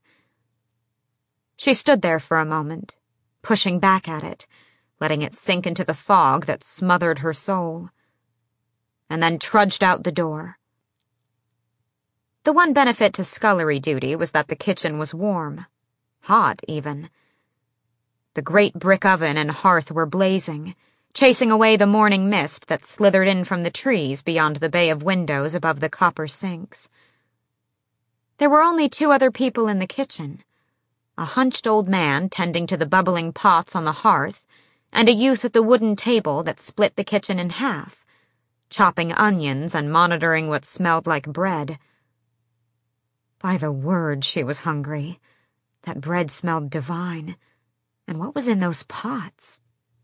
Despite the absurdly early hour, the young man's merry prattling had echoed off the stones of the stairwell. But he'd fallen silent both men stopping their work, when Rowan strode down the steps into the kitchen. The Fae Prince had been waiting for her down the hall, arms crossed, already bored. But his animal bright eyes had narrowed slightly, as if he'd been half hoping she would oversleep and give him an excuse to punish her. As an immortal, he probably had endless patience and creativity when it came to thinking up miserable punishments. Rowan addressed the old man by the hearth, standing so still that Celaena wondered if the prince had learned it or been born with it. Your new scullery maid for the morning shift. After breakfast, I have her for the rest of the day. Apparently, his lack of greeting wasn't personal. Rowan looked at her with raised brows, and she could see the words in his eyes as clearly as if he'd spoken them. You wanted to remain unidentified, so go ahead, Princess. Introduce yourself with whatever name you want. At least he'd listened to her that night. Elentiya, she choked out. My name is Elentiya. Her gut tightened. Thank the gods Rowan didn't snort at the name. She might have eviscerated him, or tried to, at least, if he mocked the name Nehemia had given her. The old man hobbled forward, wiping his gnarled hands on a crisp white apron. His brown woolen clothes were simple and worn, a bit threadbare in places, and he seemed to have some trouble with his left knee. But his white hair was tied back neatly from his tan face. He bowed stiffly. So good of you to find us additional help, Prince. He shifted his chestnut brown eyes to Celaena and gave her a no nonsense once over. Ever work in a kitchen? With all the things she had done, all the places and things and people she had seen, she had to say no. Well, I hope you're a fast learner and quick on your feet, he said. I'll do my best. Apparently, that was all Rowan needed to hear before he stalked off, his footsteps silent, every movement smooth and laced with power. Just watching him, she knew he'd held back last night when punching her. If he'd wanted to, he could have shattered her jaw. I'm Emrys, the old man said. He hurried over to the oven, grabbing a long, flat wooden shovel from the wall to pull a brown loaf out of the oven. Introduction over. Good. No wishy-washy nonsense or smiling or any of that. But his ears. Half-breeds. Peeking up from Emrys's white hair were the markers of his Fae heritage. And this is Luca, the old man said, pointing to the youth at the work table. Even though a rack of iron pots and pans hanging from the ceiling partially blocked her view of him, he gave Celaena a broad smile, his mop of tawny curls sticking up this way and that. He had to be a few years younger than her at least, and hadn't yet grown into his tall frame or broad shoulders. He didn't have properly fitting clothes either, given how short the sleeves of his ordinary brown tunic were. You and he will be sharing a lot of the scullery work, I'm afraid. Oh, it's absolutely miserable, Luca chirped, sniffling loudly at the reek of the onions he was chopping. But you'll get used to it, though maybe not the waking up before dawn part. Emrys shot the young man a glare, and Luca amended, At least the company's good. She gave him her best attempt at a civilized nod and took in the layout again. Behind Luca, a second stone staircase spiraled up and out of sight, and the two towering cupboards on either side of it were crammed with well-worn, if not cracked, dishes and cutlery. The top half of a wooden door by the windows was wide open, a wall of trees and mist swirling beyond a small clearing of grass. Past them, the ring of megaliths towered like eternal guardians. She caught Emrys studying her hands and held them out, scars and all. Already mangled and ruined, so you won't find me weeping over broken nails. Mother, keep me. What happened? But even as the old man spoke, she could see him putting the pieces together, see him deciphering Celaena's accent, taking in her swollen lip and the shadows under her eyes. Adarlan will do that to a person. Luca's knife thudded on the table, but Celaena kept her eyes on the old man. Give me whatever work you want. Any work. Let Rowan think she was spoiled and selfish. She was, but she wanted sore muscles and blistered hands, and to fall into bed so exhausted she wouldn't dream, wouldn't think, wouldn't feel much of anything. Emrys clicked his tongue. There was enough pity in the man's eyes that for a heartbeat, Celaena contemplated biting his head off. Then he said, Just finish the onions. Luca, you mind the bread. I've got to start on the casseroles. Celaena took up the spot that Luca had already vacated at the end of the table, passing the giant hearth as she did so, a mammoth thing of ancient stone carved with symbols and odd faces. Even the posts of the brazier had been fashioned into standing figures, and displayed atop the thin mantel was a set of nine iron figurines, gods and goddesses. Celaena quickly looked away from the two females in the center, one crowned with a star and armed with a bow and quiver, the other bearing a polished bronze disc upheld between her raised hands. She could have sworn she felt them watching her. Breakfast was a madhouse. As dawn filled the windows with golden light, chaos descended on the kitchen, people rushing in and out. There weren't any servants, just weathered people doing their chores or even helping because they felt like it. Great tubs of eggs and potatoes and vegetables vanished as soon as they were placed on the table whisked up the stairs and into what had to be the dining hall. Jugs of water, of milk, of the gods knew what were hauled up. Celaena was introduced to some of the people, but most didn't cast a look in her direction. And wasn't that a lovely change from the usual stares and terror and whispers that had marked the past ten years of her life? She had a feeling Rowan would keep his mouth shut about her identity, if only because he seemed to hate talking to others as much as she did. In the kitchen, chopping vegetables and washing pans, she was absolutely, gloriously nobody. Her dull knife was a nightmare when it came to chopping mushrooms, scallions, and an endless avalanche of potatoes. No one, except perhaps Emrys with his all-seeing eyes, seemed to notice her perfect slices. Someone merely scooped them up and tossed them in a pot, then told her to cut something else. Then, nothing. Everyone but her two companions vanished upstairs, and sleepy laughter, grumbling, and clinking silverware echoed down the stairwell. Famished, Celaena looked longingly at the food left on the work table, just as she caught Luca staring at her. Go ahead, he said with a grin, before moving to help Emrys haul a massive iron cauldron over toward the sink. Even with the insanity of the past hour, Luca had managed to chat up almost every person who came into the kitchen his voice and laughter floating over the clanging pots and barked orders. You'll be at those dishes for a while, and might as well eat now. Indeed, there was a tower of dishes and pots already by the sinks. The cauldron alone would take forever. So Celaena plunked down at the table, served herself some eggs and potatoes, poured a cup of tea, and dug in.